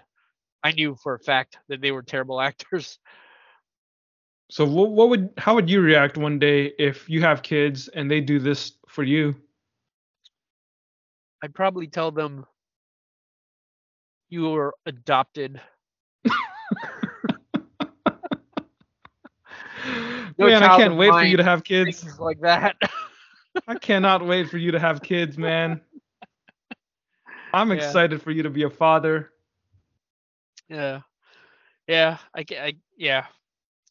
But yeah, oh, uh, okay. So the, there that's probably the one point where where the acting was the worst.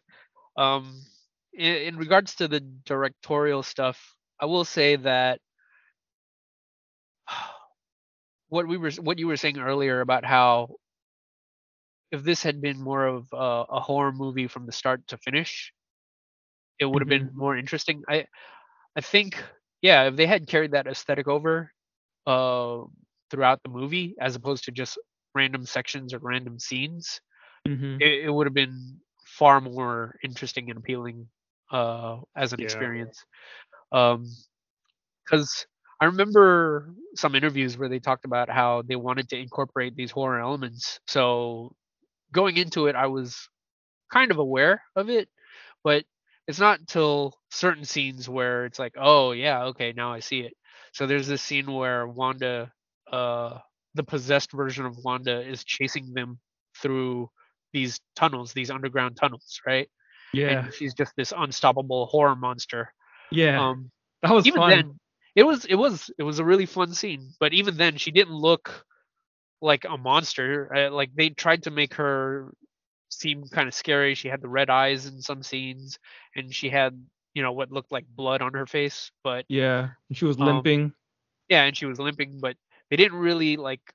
They didn't. It's like they didn't want to commit to it. You know.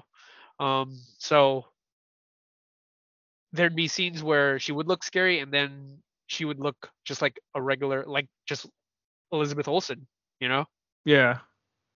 and it made me think. Um, one of the reasons that her powers work is because she has access to the Darkhold, this dark book of magic, right? And uh, they were talking about how the magic book corrupts you, and uh, you know the more you use it. So that would have been a perfect opportunity to, you know, use the special effects to show how Wanda was just being corrupted by this book. She should have been just monstrous looking, disfigured, grotesque, you know? mm-hmm. Yeah. You wanted her to look like an abomination. I did. I did. Especially if we were in keeping with the idea that this was a horror movie. Like hmm I want to feel uneasy when I look at her. Or or maybe not outright fear. That's a little harder to to capture, but you know, I, I want to know you know, I want the the the hint of fear at at the very least. Yeah. Yeah. Yeah. I'm with you on that. Yeah. I think horror is difficult to pull off at times because, at least from my experience with horror movies, granted, it's not a genre I seek out very often, but from what I can think of of the horror movies I've watched that were made in the last, I don't know, let's say 20 years or so, feels like a lot of horror movies tend to depend on jump scares uh-huh. and little tricks that only work in in film. And this movie definitely had a couple of jump scares, which were pretty cheap in my opinion, because that's not something I respect or appreciate. Because it only works because you're in a theater, and of course, blasting a really loud sound effect or chord of music when something pops up on the screen is gonna startle you hmm. doesn't really work if you know you're just watching it on on a TV or something. So Yeah. it like I know that I noticed that they did do a couple of things like that, and then the scene you just mentioned with Wanda chasing them, and then there was also uh, at least one scene where uh, we see Wanda take over the alternate Wanda, and that whole sequence I thought was pretty well done in terms of just being creepy. Yeah. I think at one point she crawls out of like a reflection in a gong or something and she does this backwards crab walk. Yeah, I, I think that was when she was in the oh no, no, that was monastery. Right. Yeah, that, was when she was in the monastery, But that was down. that jumped out at me. Yeah, like- yeah, like that's another example of of nice, interesting horror, like kind of body Yeah, horror in exactly. the midst of this superhero spectacle film. Yeah. So like there were clearly elements of that sprinkled throughout the movie, but I think because there was so much spectacle, it kind of worked. They kind of provided us with these contrasting tones that didn't really Yeah, fit together, or you know, two different flavors that don't fully exactly. complement each other. I still and think one of the flavors just appealed to me a little bit more, you know? exactly, exactly. Like I still think even though they had this big battle set piece in the beginning where she was attacking Kamar-Taj, even that could have been if they had wanted to do that right, they could have Mhm. done a horror version of that, right? Oh yeah, totally, totally. But instead it just became a laser light show. yeah, So just typical Marvel trick of having someone fighting a CG army. Yeah. Yeah. Um, I will say that one of the things that was on my mind when I was watching it was, yeah, seeing as how I knew that they were trying to touch on the horror. Um, like even even towards the end of the movie, once once it you felt like oh everything is okay. One of the tropes of horror was that there's always that one last scene where the monster comes back, right? Where the the hero it turns out the horror isn't over. Mhm. So like, you know, so you're watching this scene where Doctor Strange is just walking out into the street and he's uh, you know, might as well be trying to kick up his heels or something, right? Because he saved the universe. What and he's he's in a good place. And then suddenly, you know, he he begins to like reel in pain and then a third eye just pops up in his forehead because you know he used the Darkhold and as an after effect of the Darkhold it's it's warped his body to some degree uh, that was you know I thought that was something you know a nice little homage to again to the genre of horror. Um, mhm. So you know it's it's little things like that. Uh, Yeah, and, and the other thing is that you, uh, you were talking about the Bruce Campbell appearance in the movie too. Yeah, yeah, yeah.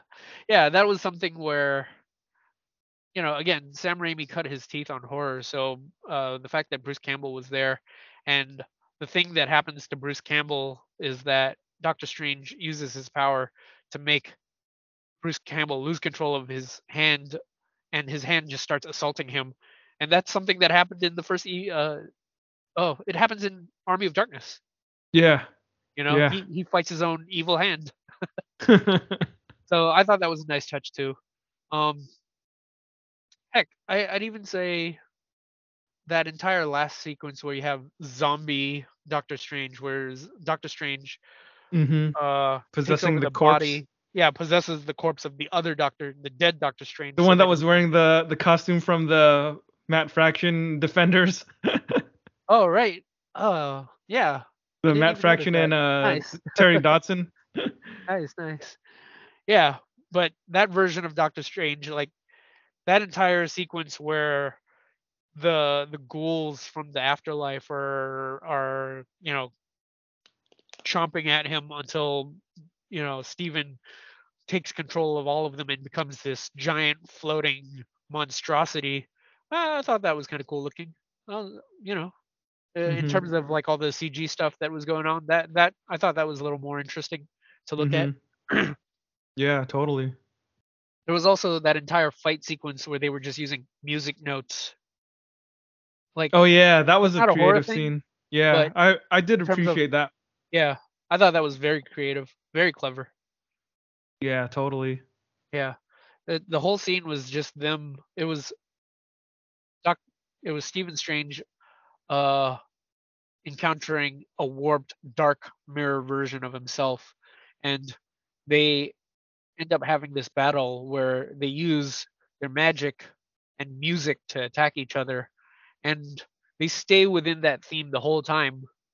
You know, it's it's not Mhm. just like a one-off thing. So it's and if you're listening to it, you're listening to the different types of music uh like do they battle give you little notes and excerpts Yeah. from famous pieces of classical music.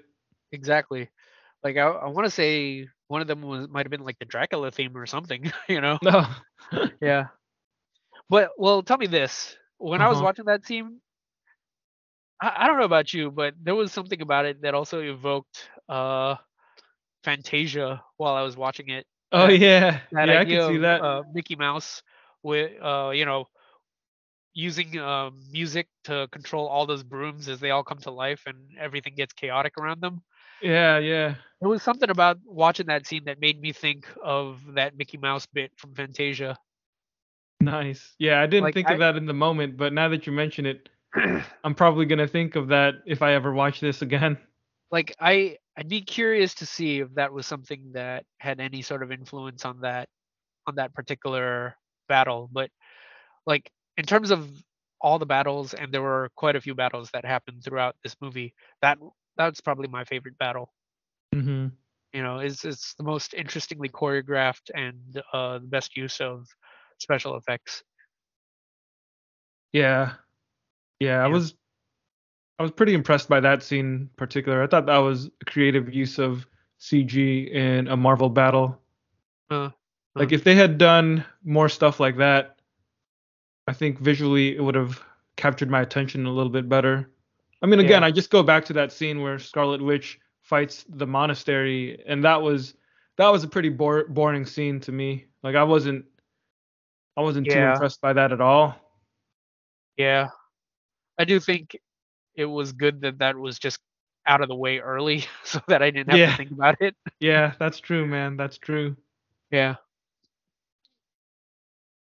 Did you were there any other uh bits of choreography or direction that jumped out at you? Like I yeah, those are probably my favorite things. Yeah, I guess when it comes to Doctor Strange, we we saw this in his first movie as well as his appearances in other Marvel movies, but because he uses magic visually, the effects used whenever he activates a magic spell or uses his powers, there should always be something stimulating for the viewer, right? And Yeah. I think there were some scenes that that did that for me, and uh, this wasn't necessarily him using his power, but the the scene where he and America fall through the multiverse uh, for the first time together, Mm. and you just see all these really fast cuts of them f- passing through different universes. Like that, I guess that's to be expected in in a story like this, where you get to actually at least see like hints of other realities that we don't get to spend actual time in. But the the disorientation effect I thought was pretty well done. It also that whole sequence also seemed like one of those scenes that is specially designed for people to watch on home video so they could pause it and and you know freeze frame Yeah. and just dissect every single little bit of each universe and try and figure out what they are. Right, right. Like there there was a lot in that scene. Like all I really caught was seeing the living tribunal in one moment and then uh they passed through some water world and made me wonder if that was supposed to be Atlantis. Mm, mm. I don't know, man. Yeah, I mean that's for me that was just so minimal uh that I could ignore it, but I could see for someone who's just completely driven by fan service how they would just pour over that, Yeah, Like, yeah. you know, scene by scene just watch it frame to- by frame. yeah, frame by frame exactly, but I don't really have any interest in that. Yeah, I'm not gonna do that. Hmm. Another scene that I remember was when he was trying to deal with Wanda, and I think this was earlier in the movie, but he makes her uh fall into this room of mirrors or something, yeah. And she's just looking at all these reflections of herself. I, I thought the way that that was done was visually pretty cool, and it, it didn't it didn't drag too long, so Yeah. I think that's what helped make it work even better Yeah. like yeah. stuff like that is the kind of stuff that you would expect Doctor Strange to be doing when he's battling somebody. Mm, mm, yeah. Yeah. uh, so in terms of uh, other choices that they made, though, there were little bits that didn't make too much sense to me. Um, one of the uh, choices that they that they make at one point is when Wanda kidnaps uh, uh, Wong and she flies off to whatever uh, to Wundagore to Mhm. access the the source for all of the Darkhold magic. Mm-hmm. Uh, once once they get there, she disposes of Wong by throwing him off a building, and you just see him fall. And even as I'm watching the scene, there's a part of me that's like, oh, there's he's, he's gonna find some way to survive this. I, I don't think that's the end of him, right? it would because- suck if that's how they got rid of Wong, man. Yeah, yeah. You can't kill But- him like that. But I'd even say that how they kept him kind of sucked too. What? He just woke up unconscious on a ledge. yeah. yeah, exactly. So What's so hard to believe about that, dude? You fall off a mountain, there's bound to be a bunch of ledges on the way down. That's true. And there's there's got to be some chance that you don't smash your head open or break every bone in your body when you land. that was something where that was probably one of the biggest moments for me where I, I stopped and I was like, wait, seriously? I was like, come on, man. Dude, maybe Wong is just super athletic, dude. Maybe he landed on his feet and then he was exhausted from the ordeal, so he took a nap. And then when we see him next, that's when he wakes up. Well, it might be what you were saying in the movie, which was since all Asians are descended from cats, he just landed gracefully like a kitten.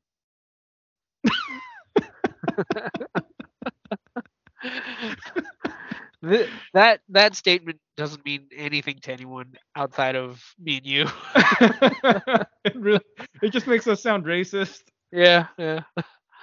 Well, okay, for just quick context, uh, I remember we were watching this uh, Vice video a couple of years back where this guy was interviewing a white nationalist and this guy had a theory uh, of evolution, and his uh, evolutionary theory was that Asians were evolved from cats because you know if you watch Asians do kung fu, they're they're graceful and Yeah. And they're know. always good at gymnastics. yeah exactly And and uh, look at our eyes, man. We have eyes that are slanted like cats or something. And we And eat a lot of fish. all the, all the, Yeah, all the just time. like cats. Exactly. yeah. So uh, clearly we Asians evolved We're from descended cats. from cats. yeah. exactly. So there we go. I still want to know what that dude thinks white people evolved from. Uh, yeah. right. Do you want to go into some of the themes or the ideas of the movie? Wait, h- hang on. Before we do that, since we were talking a little bit about Mount Wundagore, I was wondering, yeah. man, when they mentioned Mount Wundagore, was the first thing you thought of where is the high evolutionary? Uh, that wasn't the first thing that I thought of. Um, I mean, it's a good point that you bring it up, bring him up, but yeah, I don't. I think that would have just overcomplicated things. So I wasn't in that moment. That wasn't the thing that I was thinking of. Plus, Mhm. Wundagore, as as as far as locales in the Marvel universe, hasn't ever been a place that really jumped out at me or enticed me. Even though I do like the high evolutionary a lot. mm-hmm, mm-hmm. Yeah. Okay. Yeah. The other thing that I was wondering if we were gonna see, i I thought we were gonna see Bova. She's the uh the like the cow babysitter for Scarlet Witch and Pietro, right? Yeah, yeah, exactly. Yeah. Because you know how when we were in the in the monastery, there was that minotaur looking dude. Yeah. Like I wondered if I wa- like when he first appeared, I, I thought we were gonna see Bova later on in the movie, and when they went to Mount Wundagore, I was like, dude, we're gonna see Bova. maybe maybe she and that minotaur dude have some kind of connection. do you, do you, do you have that much uh, affection for for that character? yeah, don't you? I mean, she's a cow woman. How can you not find that adorable or amusing? It's just a funny concept, you know, like this I- the idea that this evolved cow ended up becoming Scarlet Witch's and Quicksilver's nanny and raised them from from childhood. Like there's there's something super comic booky about that. I guess. I mean, I, it's it's not an idea I ever thought too too deeply on. If I had to be perfectly honest, You ain't got love for Bova? I don't got love for Bova, but I don't got any hate for her either. Okay, okay. I'll take that. know, I'll take that. Yeah. she's a character that exists. You know. Yeah. So Not in very many comics, but she does exist. yeah, uh, she's probably got more of a more of a footprint than the Parastrike Force or something. yeah. Uh, look him up, kids. The Parastrike Force. yeah.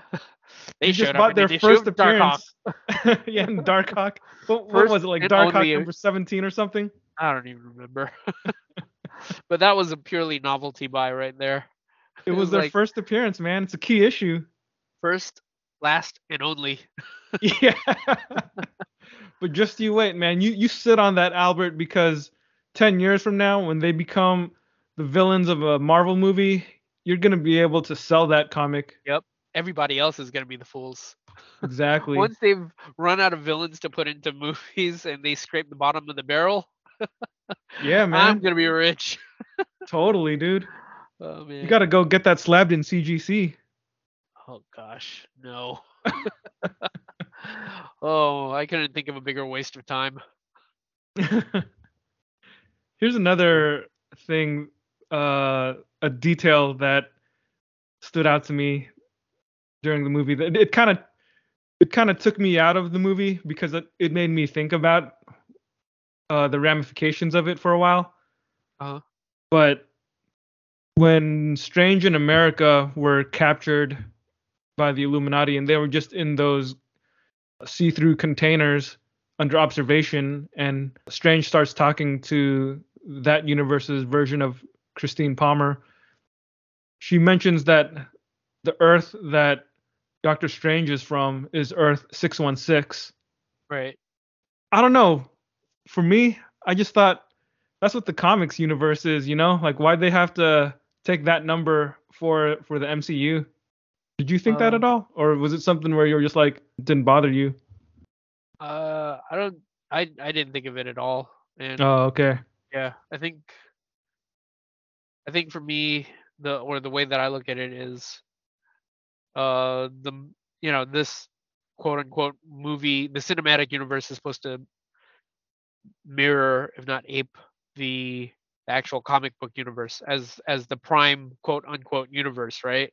Mhm. So if that's the case, then yeah, they they want their universe to be the 616, or uh, it's it's safe to say that the movie universe is the uh the cinematic representation of our of what we're seeing in the comics as you know as the pr- quote unquote primary universe.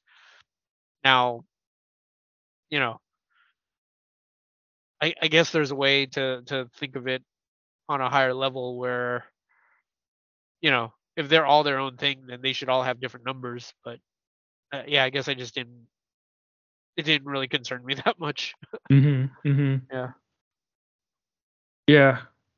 I guess it just stood out to me because I don't know, man. When I think of the 616, I think of the Prime Universe, which is the comics. So yeah for the movies to try and lay claim to that, that just makes it confusing now. Because now when you're saying 616, you could be talking about the comics or you could be talking about the movies. yeah and i think in your heart the comics are always going to come first for you anyways oh, definitely, man. Yeah so for them to try to lay claim to that It's i can see insulting. how yeah exactly i can see how that that's that would leave a bad taste in your mouth yeah. sure Definitely. Yeah. Here, here's another question. This is something that Shane has posed to us after we all watched the movie, but how did Wanda destroy all of the Darkholds across the multiverse? I like I really just thought it was just magic. Uh like she just reached out into the I guess if you really had to come up with an explanation, uh you could say that Wundagore was kind of the source material or the source for all the Darkholds, right? So maybe she could access Wundagore to reach out into the multiverse and destroy the Darkholds throughout existence entirety. Mm-hmm. But- Yeah, that that's another thing where I don't think that's the kind of detail that I thought too deeply on or or too yeah, too too I didn't think too hard on it. It was magic. Yeah. Yeah. Another scene that made me question what I was watching was towards the very end of the movie when everything has pretty much been resolved. We see Doctor Strange back in his universe and he's fixing the watch that Christine had given him in the past. It was damaged and he was fixing it. So you get this real close up of him using some tools to do what he could to repair it. hmm hmm Now, I thought that was strange because in the first movie, and you know, just knowing what we know about Doctor Strange in general, the whole reason why he's Doctor Strange is because he was in an accident that made him lose full, precise control of his hands, and that's why he couldn't be a neurosurgeon anymore. hmm So to see him working with such a small, with such small tools, yeah, and working Yeah. with delicate pieces. That made me scratch my head. Like, how come his hands were steady enough to to do that, but you know he can't be a surgeon anymore? Well, they didn't show you the like hundred of, hundreds of other watches that he worked on before that because he can afford to break a bunch of watches. but if he does that to patients, he'll have killed hundreds of people. Oh, okay, that's true. That's a good point. they didn't show you all the all the hard work and heartache that put, that he put into fixing that one watch when there were hundreds of other watches just in the garbage can. that that's a good point. That's a that's a yeah good way to explain that. I did not think of that. Uh, there we go. Yeah, that that totally clears that up for me, man. Thanks. You have really. you have fixed the movie for me.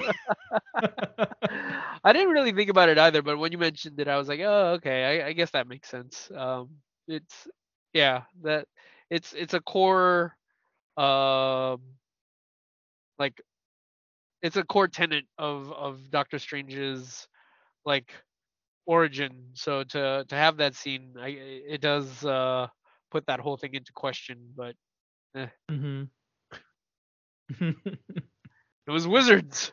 what did you think of the mid-credit scene with Clea? I'll be honest. Um, when I first saw her, I she is not a, a character that I have thought about too often. Like I really had to dig deep to try to remember her, and even then, my my memory of her is pretty foggy. Um, but I do remember that she existed, so that's more than I can say for a lot of characters. Like I might not have remembered her name, but uh, just that image of her, I was like, oh, okay, I think I think I recognize her. I think I know her, right? She's Doctor Strange's primary love interest throughout the comics. I think that's the thing. I just never read that many Doctor Strange comics as, as a Oh, kid, okay. even as an adult. So, um, so there's that. Uh, but I do like Charlize Theron a lot, and when I did see her in the movie, that just solidified in my mind that Marvel, as an entity, is really making it their mission to have everybody who's ever been in movies be in their movies. yeah. You know, I mean, I'm not, that isn't to say that she's like the bottom of the barrel or anything. By no means. She's she's a huge actress, and like I said, I I have like a whole lot of affection for her and her work. Like, If anything, it's just Disney showing their clout to say we can Yeah. get a big name actress to show up and do this, you know, Yeah. eight second cameo. Yeah. Just like Well, that. I mean, my presumption is she's probably gonna do more uh moving forward, but Yeah, most know. likely. but yeah, I, I didn't really think too much of it. Um, in fact, I didn't even know who she was until like you you mentioned her. And I just assumed that was Clea because she had white hair and she was wearing purple. no, it makes sense. It makes sense. Yeah. Yeah. I mean, I'm I'm pretty bad at recognizing uh actors and actresses, Yeah. but that's why uh you you and Shanus realized that was Charlize Theron right off the bat, and Yeah. uh, I didn't know until you told me because I can't remember what she looks like unless unless you know I'm looking at a labeled picture of her or something. yeah, I, I just was the last thing you know, remember seeing her in? dude, was she in Aeon Flux? She was in Aeon Flux. That was her. that was like what That's 20 probably- years ago. Yeah, but that's probably not the thing that you want to remember her for. I guess not, but yeah, She, I she's guess I done just a lot better. Yeah, yeah, I'm sure she has. I just I don't watch as many movies as you and Shanus do because I'm not a film buff, so I'm not great at identifying famous actors and actresses that most people would be able to. I, I probably have a better chance of identifying football players without their helmets on, honestly. Pretty impressive, actually. Yeah, it just shows you that I pay more attention to to sports than than to Yeah. actors. I was gonna say like if if uh if I was a news anchor and I interviewed a football player just walking down the street, I'd probably treat them like they were just a regular Joe. Oh yeah. Or maybe I'd treat them like you know I'd be shocked because they're really tall, but that's about it. yeah. Yeah, they they did get over that uh whole third eyeball thing pretty quick though, because to Yeah. have the ending be him like screaming in agony with his third eye, and then to have the next scene just be him like la di da di da, let's go have a jaunt in the multiverse, and then have the third eye pop out and be like, here we go. Yeah. I don't know. It's an ending. It's not necessarily something that has to be explained Yeah, it's not. immediately. It's more just a little teaser for you to to use your imagination and you know, try to think of the possibilities and also to obviously keep you anticipating the next appearance of the character. Yeah, exactly. exactly.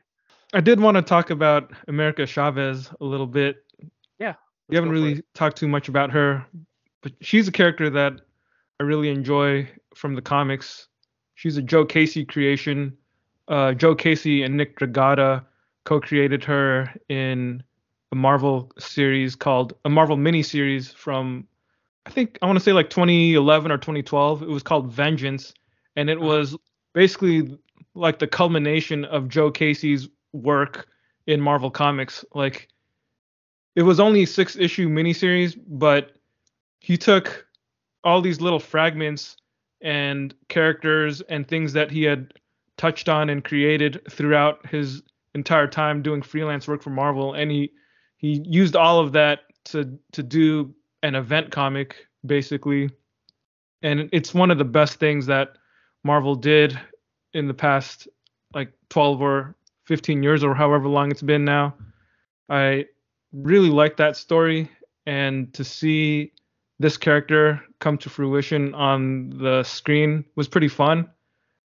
But there was also the news uh, recently uh, about uh, creator compensation, and I, I thought that was something that is pretty important to to speak on, just because so many of these movies, these Marvel movies, they're just built on the backs of ideas that have been created by people working in comics for a long time. You know, you could even say people that toiled in comics and they know they don't really get to see or reap the financial rewards of their characters being adapted to to the screen Yeah, yeah, and and like legally there's no real need for Marvel Studios or Disney to to give them any money because whatever they created for Marvel was work for hire, right? So Marvel owns it, Disney owns it. There's there's no it's not like they're stealing from them in a way, but I think just morally or ethically it only makes sense to me to to pay these people yeah, a good amount of money mm. because these movies are making hundreds of millions of dollars. yeah, So what what's the problem with giving these creators, you know, a couple thousand dollars or whatever, you know, like whatever number is reasonable, like a couple hundred thousand bucks for creating a character that made a billion dollars? yeah, That's like almost nothing in in from the perspective of the corporation, but uh, recently Joe Casey did give an interview. I think it was it was either with the Hollywood Reporter or Variety. I, th- I want to say the Hollywood Reporter, but uh, he he basically came out and talked a little bit about it because America Chavez was one of his co-creations, and he knew that uh, she was going to be in the movie, so he, he tells the story of of how he hit up Marvel uh, about it to see if uh, he would get any compensation. And you know, long story short, um, you might as well just look up the interview. But basically, he he heard back and and they offered him like a small amount. He didn't exactly specify what that amount was, but he said it was an insulting offer or just you know something that didn't make sense to him. So he he refused it um, because he's not one of those creators that I think is hurting for money. yeah, yeah. There's a lot of comics creators out there that would take that money just because they need it. Obviously, I mean, if somebody was going to give you five thousand bucks for something that you did ten years ago, why wouldn't you take it? yeah, yeah, But Joe Casey, he's someone who works in television also. Like he's one of the co-creators of a cartoon series called Ben 10, which ended up becoming a franchise. Hmm Um, I never really watched it because I didn't have Cartoon Network, and I think when that show came out, I was a little bit older than the target audience. Mhm. But from what I understand, he and the other people in the studio, Man of Action, um, just other guys, they're also guys that work in comics like Joe Kelly, uh, I believe Duncan Rouleau, and Steven T. Seagle. Hmm.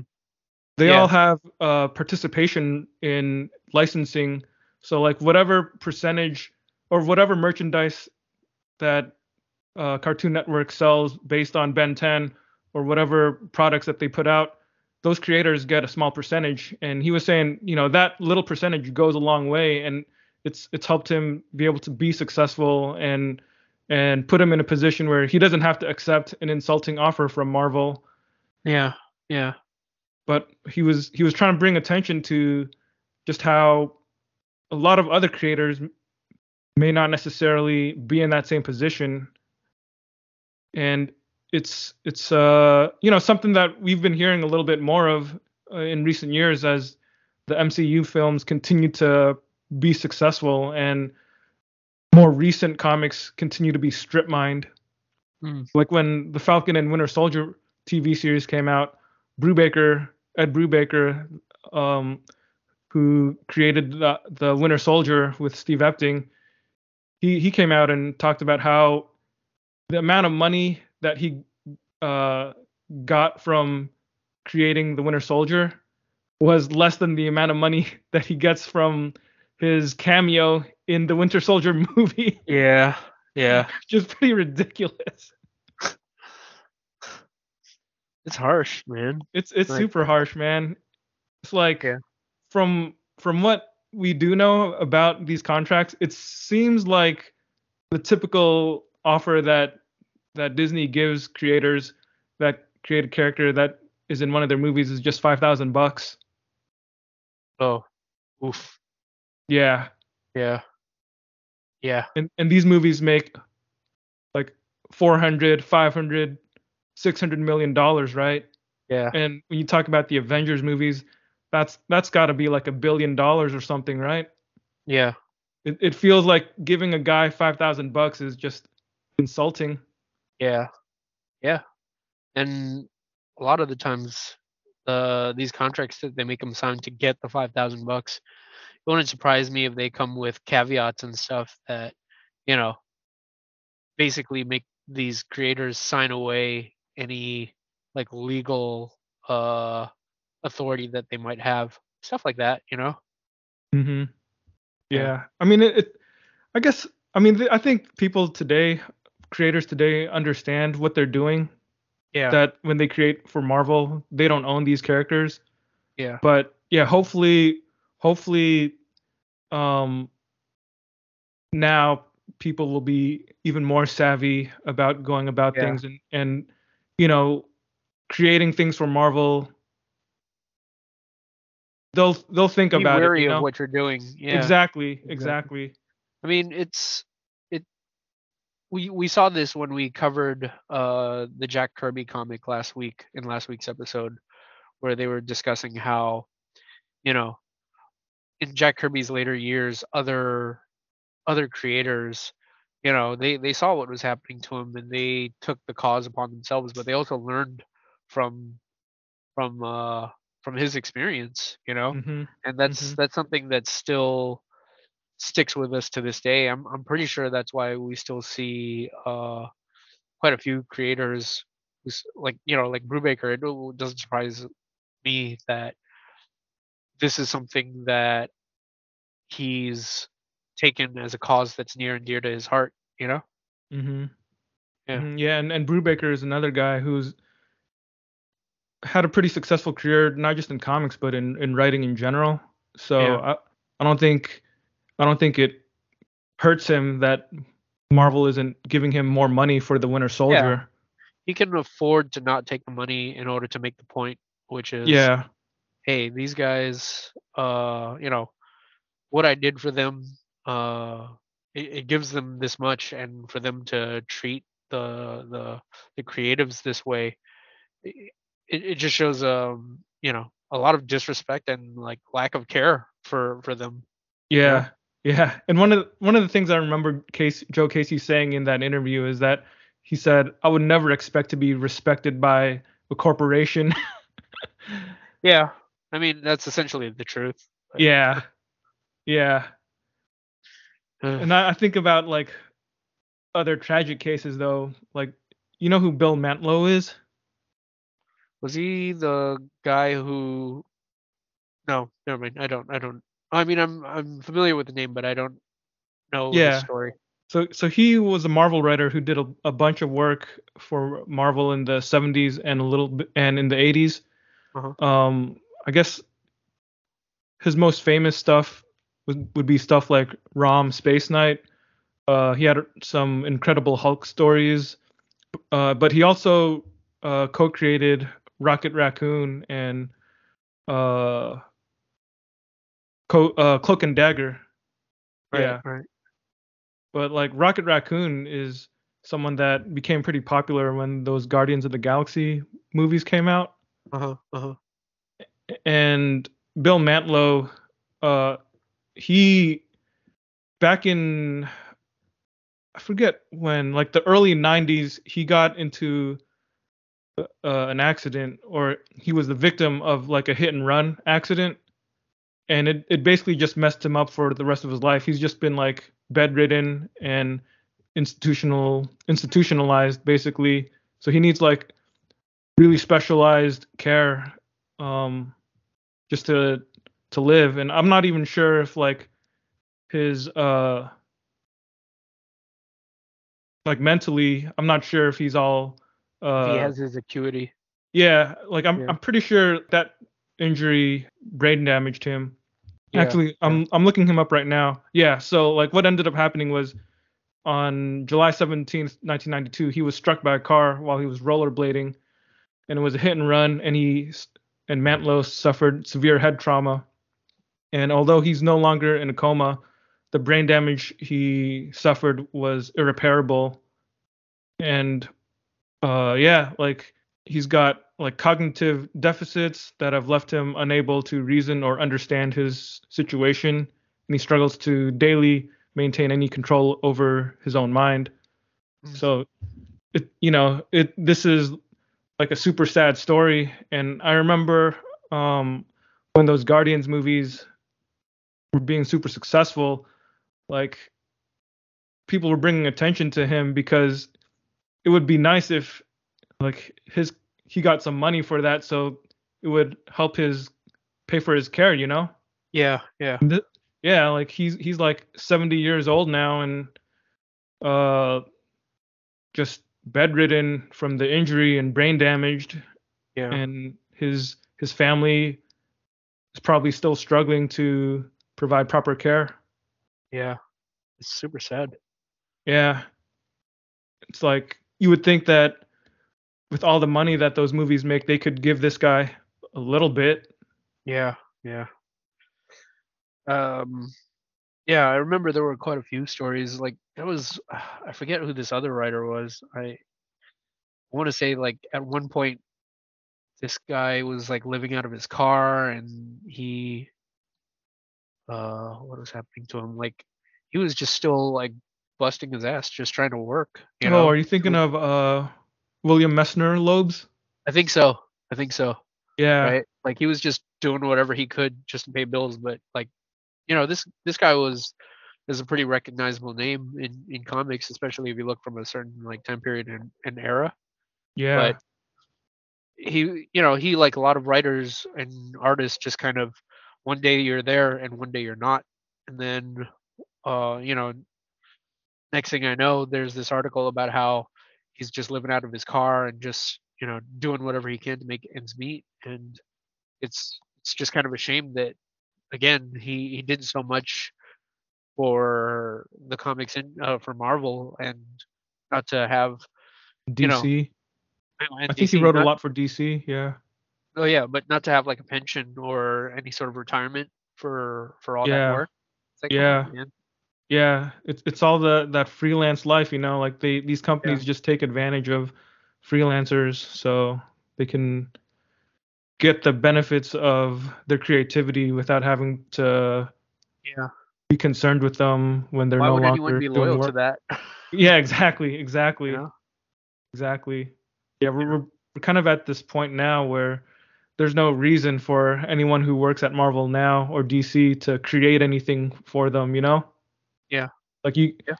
like people that that work for Marvel and DC now, the smart thing to do would probably be just to strip mine the stuff that's already been created. I mean, but just- that's what essentially what we're seeing is just Yeah. the regurgitation of, you know, a writer gets to work on Spider-Man for five issues or no, five, for like a couple of years if they're lucky. So what do they do? they just kind of do their version of the greatest hits over and over again. hmm And if you think Yeah. about it, that can get stagnant too. It And does. it- It yeah, absolutely does. exactly. So it it's it's just logical that if if these corporations did treat their creators better, the They would comics benefit from would be it. better. e- Exactly, Yeah. they would benefit from that too. You know. Yeah. There's a way to do it that would benefit the creators, but I guess they just don't care. Yeah. Like at the end of the day, it's far less work to not care than it is to care, right? Yeah, yeah, yeah. Caring is hard work. Then you have to actually do something. yeah anyways that's a it's a good point and uh you know it's it's it's good that you bring it up especially when we were discussing steve ditko earlier he's another Mhm. guy who was we mentioned him in the previous podcast he was a guy who was stiffed by marvel and at the end of the day he, he ended up doing what he wanted his own way but uh yeah i mean I, I don't really know too much about his life after It just kind of feels that. like if if Stan Lee and Marvel had treated him better, maybe we would have gotten even more stuff from him in the 60s and 70s, you know? Yeah, yeah, absolutely. I mean, he he did end up going back to Marvel for work here and there. He created Um, Speedball, didn't he? Yeah, he created Speedball, he created Squirrel Girl. Yeah. You know, and that was that was well after the Silver Age. So, you know, he still made contributions to to Marvel Comics. It's just I don't know, like it it, it still feels like we missed out on what he could have done in his prime, you know, Yeah, in terms of Marvel That's Comics. real Or at least Mar- maybe uh, maybe we didn't necessarily miss out on it, but Marvel missed out on it, you know? Yeah, he was still doing other comics. yeah, for sure. Ugh. Well, comics will break your heart. they will, man. They will. Yeah. Did you? Was there anything else about the movie that uh, you wanted to talk about now that we're off our soapbox? Well, I did want to go over an idea that you had uh, that we were texting about before uh, before we started the podcast, which which was uh, you know surrounding the themes and the plots around this. Uh, I think when we initially came out of the movie, it felt like there really wasn't anything much to it yeah. but it seems like you've molded over quite a bit since since then and uh you did come up with something that i do think uh, upon scrutiny does hold up and I, I do think that the movie is about something and that there's uh there's evidence that there's an arc here hmm uh, yeah so i'm just kind of curious to to hear what what your thoughts were Yeah. Yeah. So after we watched the movie, like you said, initially, um, we walked out and you, Shanus, and I were just chit chatting about it. And yeah, the, in the moment last night, I I don't think I had any real thoughts about the depths of the story or anything. Like it didn't really. I was trying to think about what the story was saying, and nothing was really coming to me. So I guess earlier today, you know, slept on it and and then try to think a little bit about what the story was about. I guess what I came up with was just viewing this story as something that talks about what it means to not get what you want yeah and yeah I, I think i see that in few different characters in in the in the film. Like with doctor strange it's pretty clearly understood that he still loves christine but he he lied to her when she asked him if he was happy. And you know he it, it seems like what he wanted in an ideal universe was not only to save the universe from Thanos, but also to be with the woman that he was in love with. And, you know, supposedly that would make him happy. Yeah. But she ended up marrying somebody else and he continued on with his superheroics and his roles as his role as a powerful sorcerer.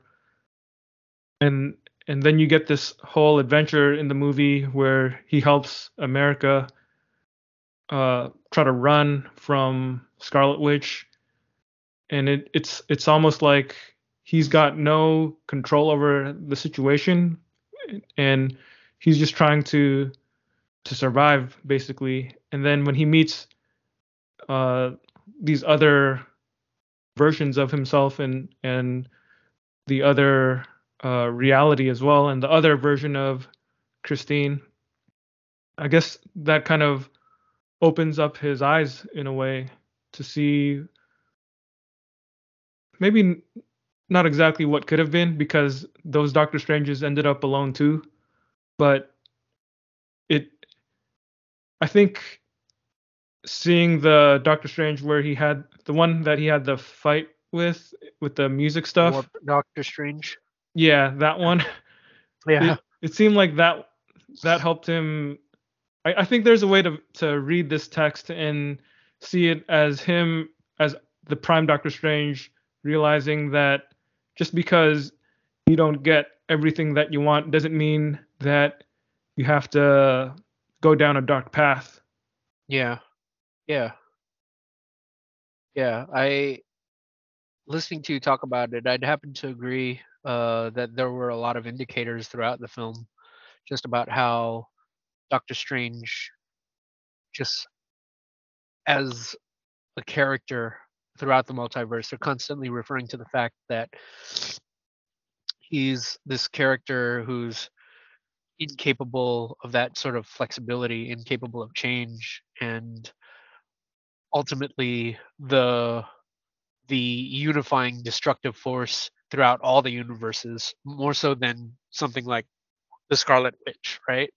Mm-hmm. And they talk about how it, a line that they keep bringing up is how Doctor Strange is the person he he's a surgeon, but he's the person that always has to make the cut. You know, this idea that he's inflexible and incapable of changing uh, you know, whatever he's his a control goal, freak. He's a control freak, right? Mm-hmm. So to finally come to this point, um, you know, right at the beginning of the movie, we see that America Chavez is with this other Doctor Strange, and even though he's a hero, when her life, when when the threat of her power going to uh, this being is about to happen, what what's his one decision is uh, his decision is that he has to take the power upon himself because nobody else can be trusted with it, and to see that she's resigned that America is resigned to this belief that any Doctor Strange that she comes into contact with is going to is going to behave the same way. And when we get to the final sequence of the movie, she succumbs to that thinking where she she she says that she's willing to die and she's willing to give these powers to Doctor Strange if it'll end all this destruction. Mm-hmm. And that's his redeeming arc. In that moment, he decides, you know, hey, like I'm gonna let go of this, and it's like you said.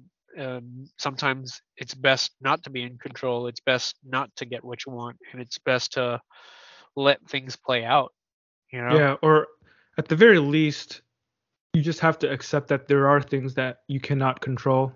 Yeah, yeah, and he ends up giving control to uh, America and letting her use her power. And you know, like most Marvel films, she ends up finding her full potential.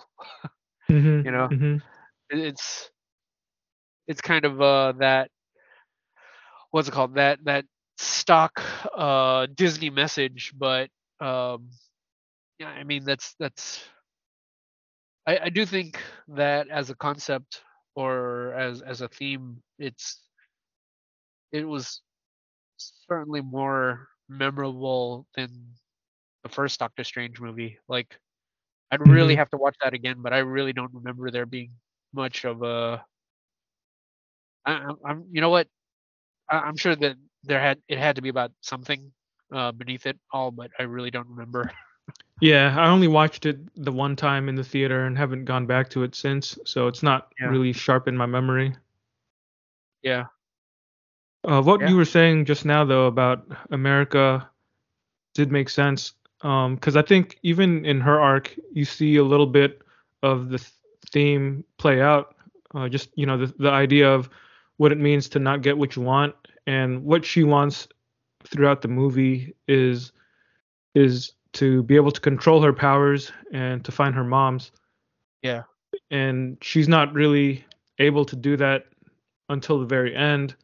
And I think, yeah, you can make a pretty fair argument that, But even then, she doesn't find her mom or, you know, get what she wants, right? yeah, yeah, yeah. I was I was gonna say that even when she does figure out how to control her powers, it the only thing that really triggers it is Doctor Strange giving her some inspiring words and then you know some positive thinking gives her the motivation and ability to control her powers and level up basically you know it's kind of that typical shonen anime trope yeah, yeah, Or- absolutely.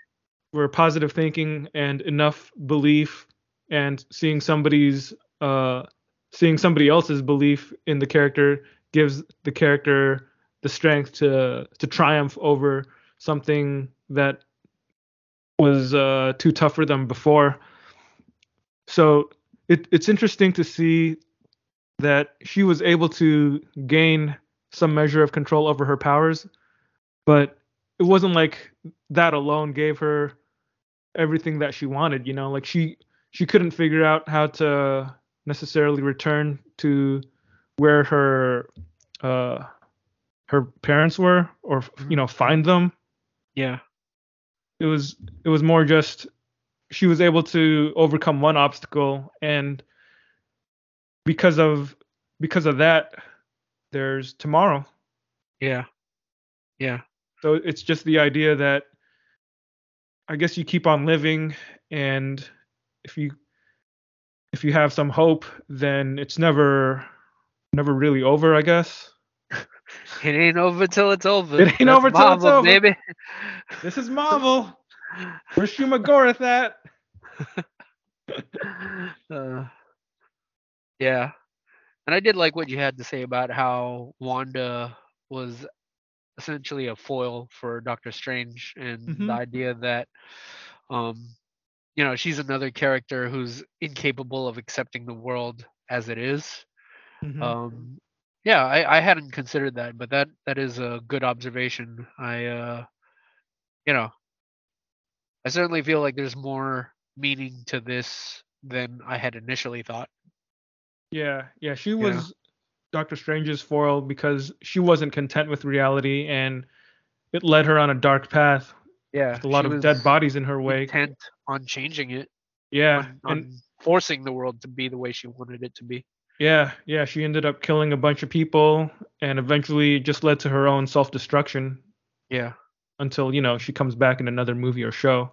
yeah, But, you know, for at the moment she's dead because Yeah. she just walked down this dark path. yeah, So yeah, it's it's interesting to see how Wanda and America kind of work as counterpoints to Doctor Strange because I think with America we see we see her as somebody who uh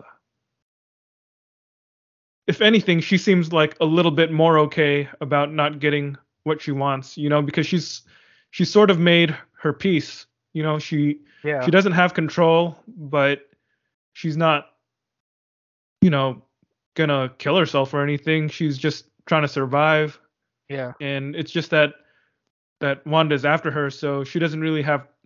We don't really spend the time to see her reflect, but it's. I feel like we can infer that she clearly doesn't want to die. Like if she if she felt that reality had nothing for her, then why wouldn't she just let Wanda catch her? yeah. So, Absolutely. so to me, that that just means that she still has this uh, will Drive. to survive. Yeah, drive to live. So, um, it yeah, she she kind of illustrates the idea that even if you don't have what you want in life, there's no reason to to just give up on life. Yeah. Yeah. Yeah. And and Doctor Strange kind of learns that lesson by the end of the movie too. Like the little scene at the end, the little bit of dialogue that he has with Wong when they're fixing up the the monastery and all the students are training and yeah, they they have this short conversation about what it means to be happy and I I can't remember the exact words anymore. Yeah. But what I got out of it was that uh, even if reality isn't what you wanted it to be, eventually you just have to learn how to be satisfied with it. Mm. Yeah. Yeah. So I, I think the movie does have some interesting things to say about contentment and how you re- respond to your circumstances. Maybe it's Yeah. maybe it's all a little bit undermined with the amount of spectacle and some of the more tiresome uh, plot points or action sequences or you know just the typical Marvel house style. Mhm. But at the very least, it, it did give me those things to think about after Yeah. watching it. Yeah.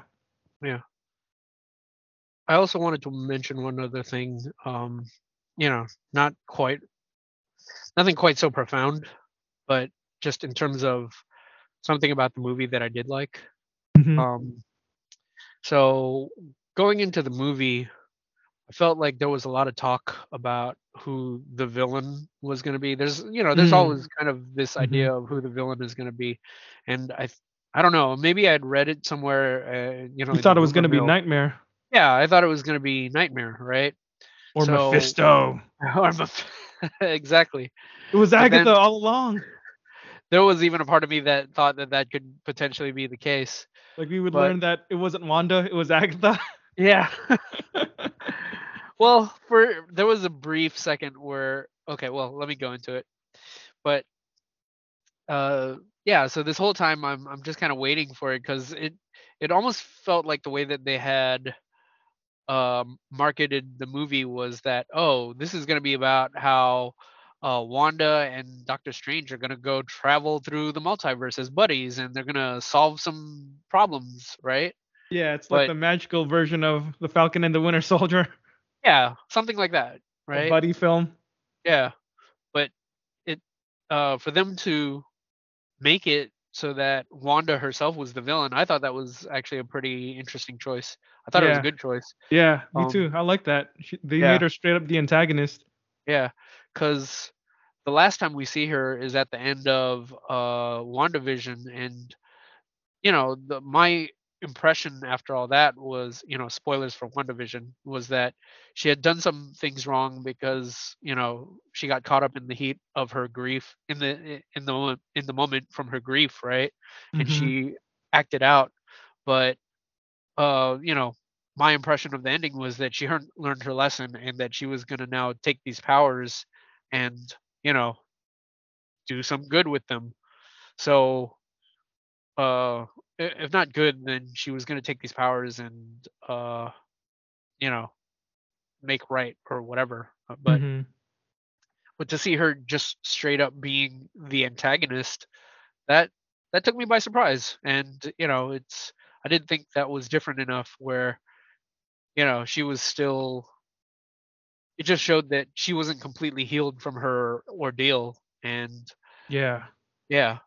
And but there was that scene where professor x enters her mind and you know he tries to reason with her and there's this version of wanda that's in there that's you know beneath the the rubble and all that so i Mhm. thought that was going to be this thing where uh, it was like oh she's not really in control of her situation uh and it's not really her fault which i would think is cop out. It's a cop out. It's pretty weak. I'm I'm not a fan of those sorts of endings. So, or or that sort of a revelation. I'd much rather that, you know, she, It was Wanda all It- along. yeah, it was Wanda all along. She admit to what she did wrong and, you know, uh, live with with her her failings. Mm-hmm. So Yeah, uh, I agree with that. Yeah. Yeah. It'll be hard to it'll be I don't know. Time will only tell how how this ends up playing. Like I don't think she's quote I doubt it's the last we've seen of her. Yeah, exactly. Yeah, I, I I doubt it as well. So I don't. uh Yeah, I, it'll be. Yeah, we'll we'll see how this whole play whole thing plays out and Yeah. whether she. Like I really hope it doesn't become a thing where it's like, oh, she was possessed by, you know, a mind controlling jelly bean or something. you know. Mephisto Uh, was controlling her. Yeah. the dark I- hold possessed her. Yeah, yeah, I don't need that. But Yeah. Yeah. Yeah. And I, I do wonder if uh, for the general public if if they were bothered by her portrayal or her heel turn. Like I wonder if if I don't know, it's one of those things where she's got a lot of blood on her hands now, you know? Like she yeah, we've seen her straight she's up not redeeming herself. Yeah. Like we've seen her straight up murking people and um just the stuff that she's done, it it's hard to be like, "Oh, uh you killed all these people in this other reality, so they don't count." Um Yeah. you know, like She keeps telling herself that it's a different reality. yeah. yeah. So I feel like if they do bring her back and if they do uh, try to redeem her character and give her a, another face turn, it, it feels like they They're would still have, have. to do some mental gymnastics order Yeah. to make sense of it. but but And here's the other thing. that- Yeah, but but here's the other thing I was thinking about that too is like we see that happen in superhero comics all the time, and we've Yeah. we specifically seen that happen with Scarlet Witch in the comics, and it doesn't make sense in the comics. You just have to accept it because the Yeah. explanations they come up with are always dumb. Yeah, So I wonder how that's gonna play out with the the MCU audience, or if they're even gonna try and redeem her. Like if they just leave her as a villain, I I think that would probably make the most sense. But I wonder Yeah. if people will be upset because they view her as a hero, or Well- want to view her as a hero. Seeing as how so much of Marvel uh, nowadays is about uh, uh, you know uh, investing in the next generation of heroes and uh, people moving on, there might be a thing where Scarlet Witch will pass on. She might die a hero. That could be her final arc. Her Oh, yeah. redemption could be That's true. the the final arc before she dies, and then you know they either get a new actor to replace her or they create a new character. uh, we'll we'll just have her kids become young Avengers. Yeah, exactly. Right. Yeah, So and then you'll can see them act even more. You can hear them sing songs. Oh gosh, I, that sounds tedious. Oh, actually, I, I- did think of a question I forgot to ask you earlier. yeah. So how come? So you know how in the main reality, the Scarlet Witch's kids were just constructs of her own powers. Do you think the kids in the other realities are real kids? Uh. So, here's the thing with you know alternate universes. Uh, you know, since anything is possible, like Kevin Garnett said, um, you know, since anything is possible, there's very likely a universe that exists out there where they're they do exist as real flesh and blood children that aren't, uh, you know, uh, uh, constructs from black magic. hmm So Chaos so- magic. chaos, whatever, chaos. magic. I'm being so pedantic about it. oh man, yeah, but exactly. So there's, there's no one else I can be like that with, you know. No one else is gonna get it.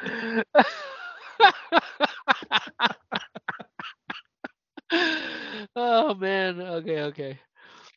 But yeah, exactly. So I, I I do think that there's a version of them that does exist out there that isn't just uh some some weird uh non-existent magic children.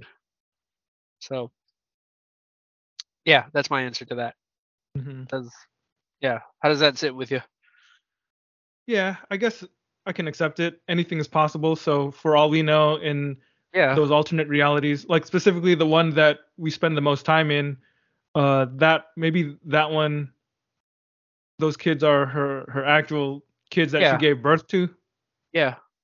I mean, they went to a universe where they were made out of paint. That's so, true. That's true. like, So, you know, clearly the rules of the alternate universes that exist for them is anything goes, hmm you know? Were you disappointed that we didn't see an alternate vision as the their father? I kind of was. Uh, Yeah. I mean, it's it's it's all part of the package of her delusion. Is it's not just that she misses her kids, or at least as it was established in um in WandaVision, it just felt like it was the idea that she didn't have the total package, which was the you know the kids and the the you know and the husband and the perfect life life Mhm. So, yeah. So I guess it was Agatha all along.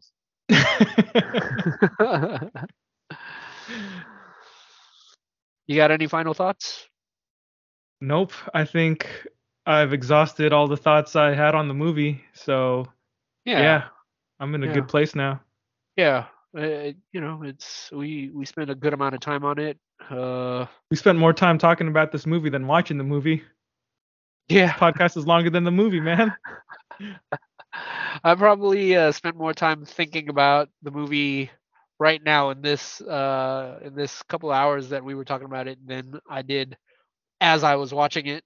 Yeah, yeah. uh, all right. Well, let's close up shop.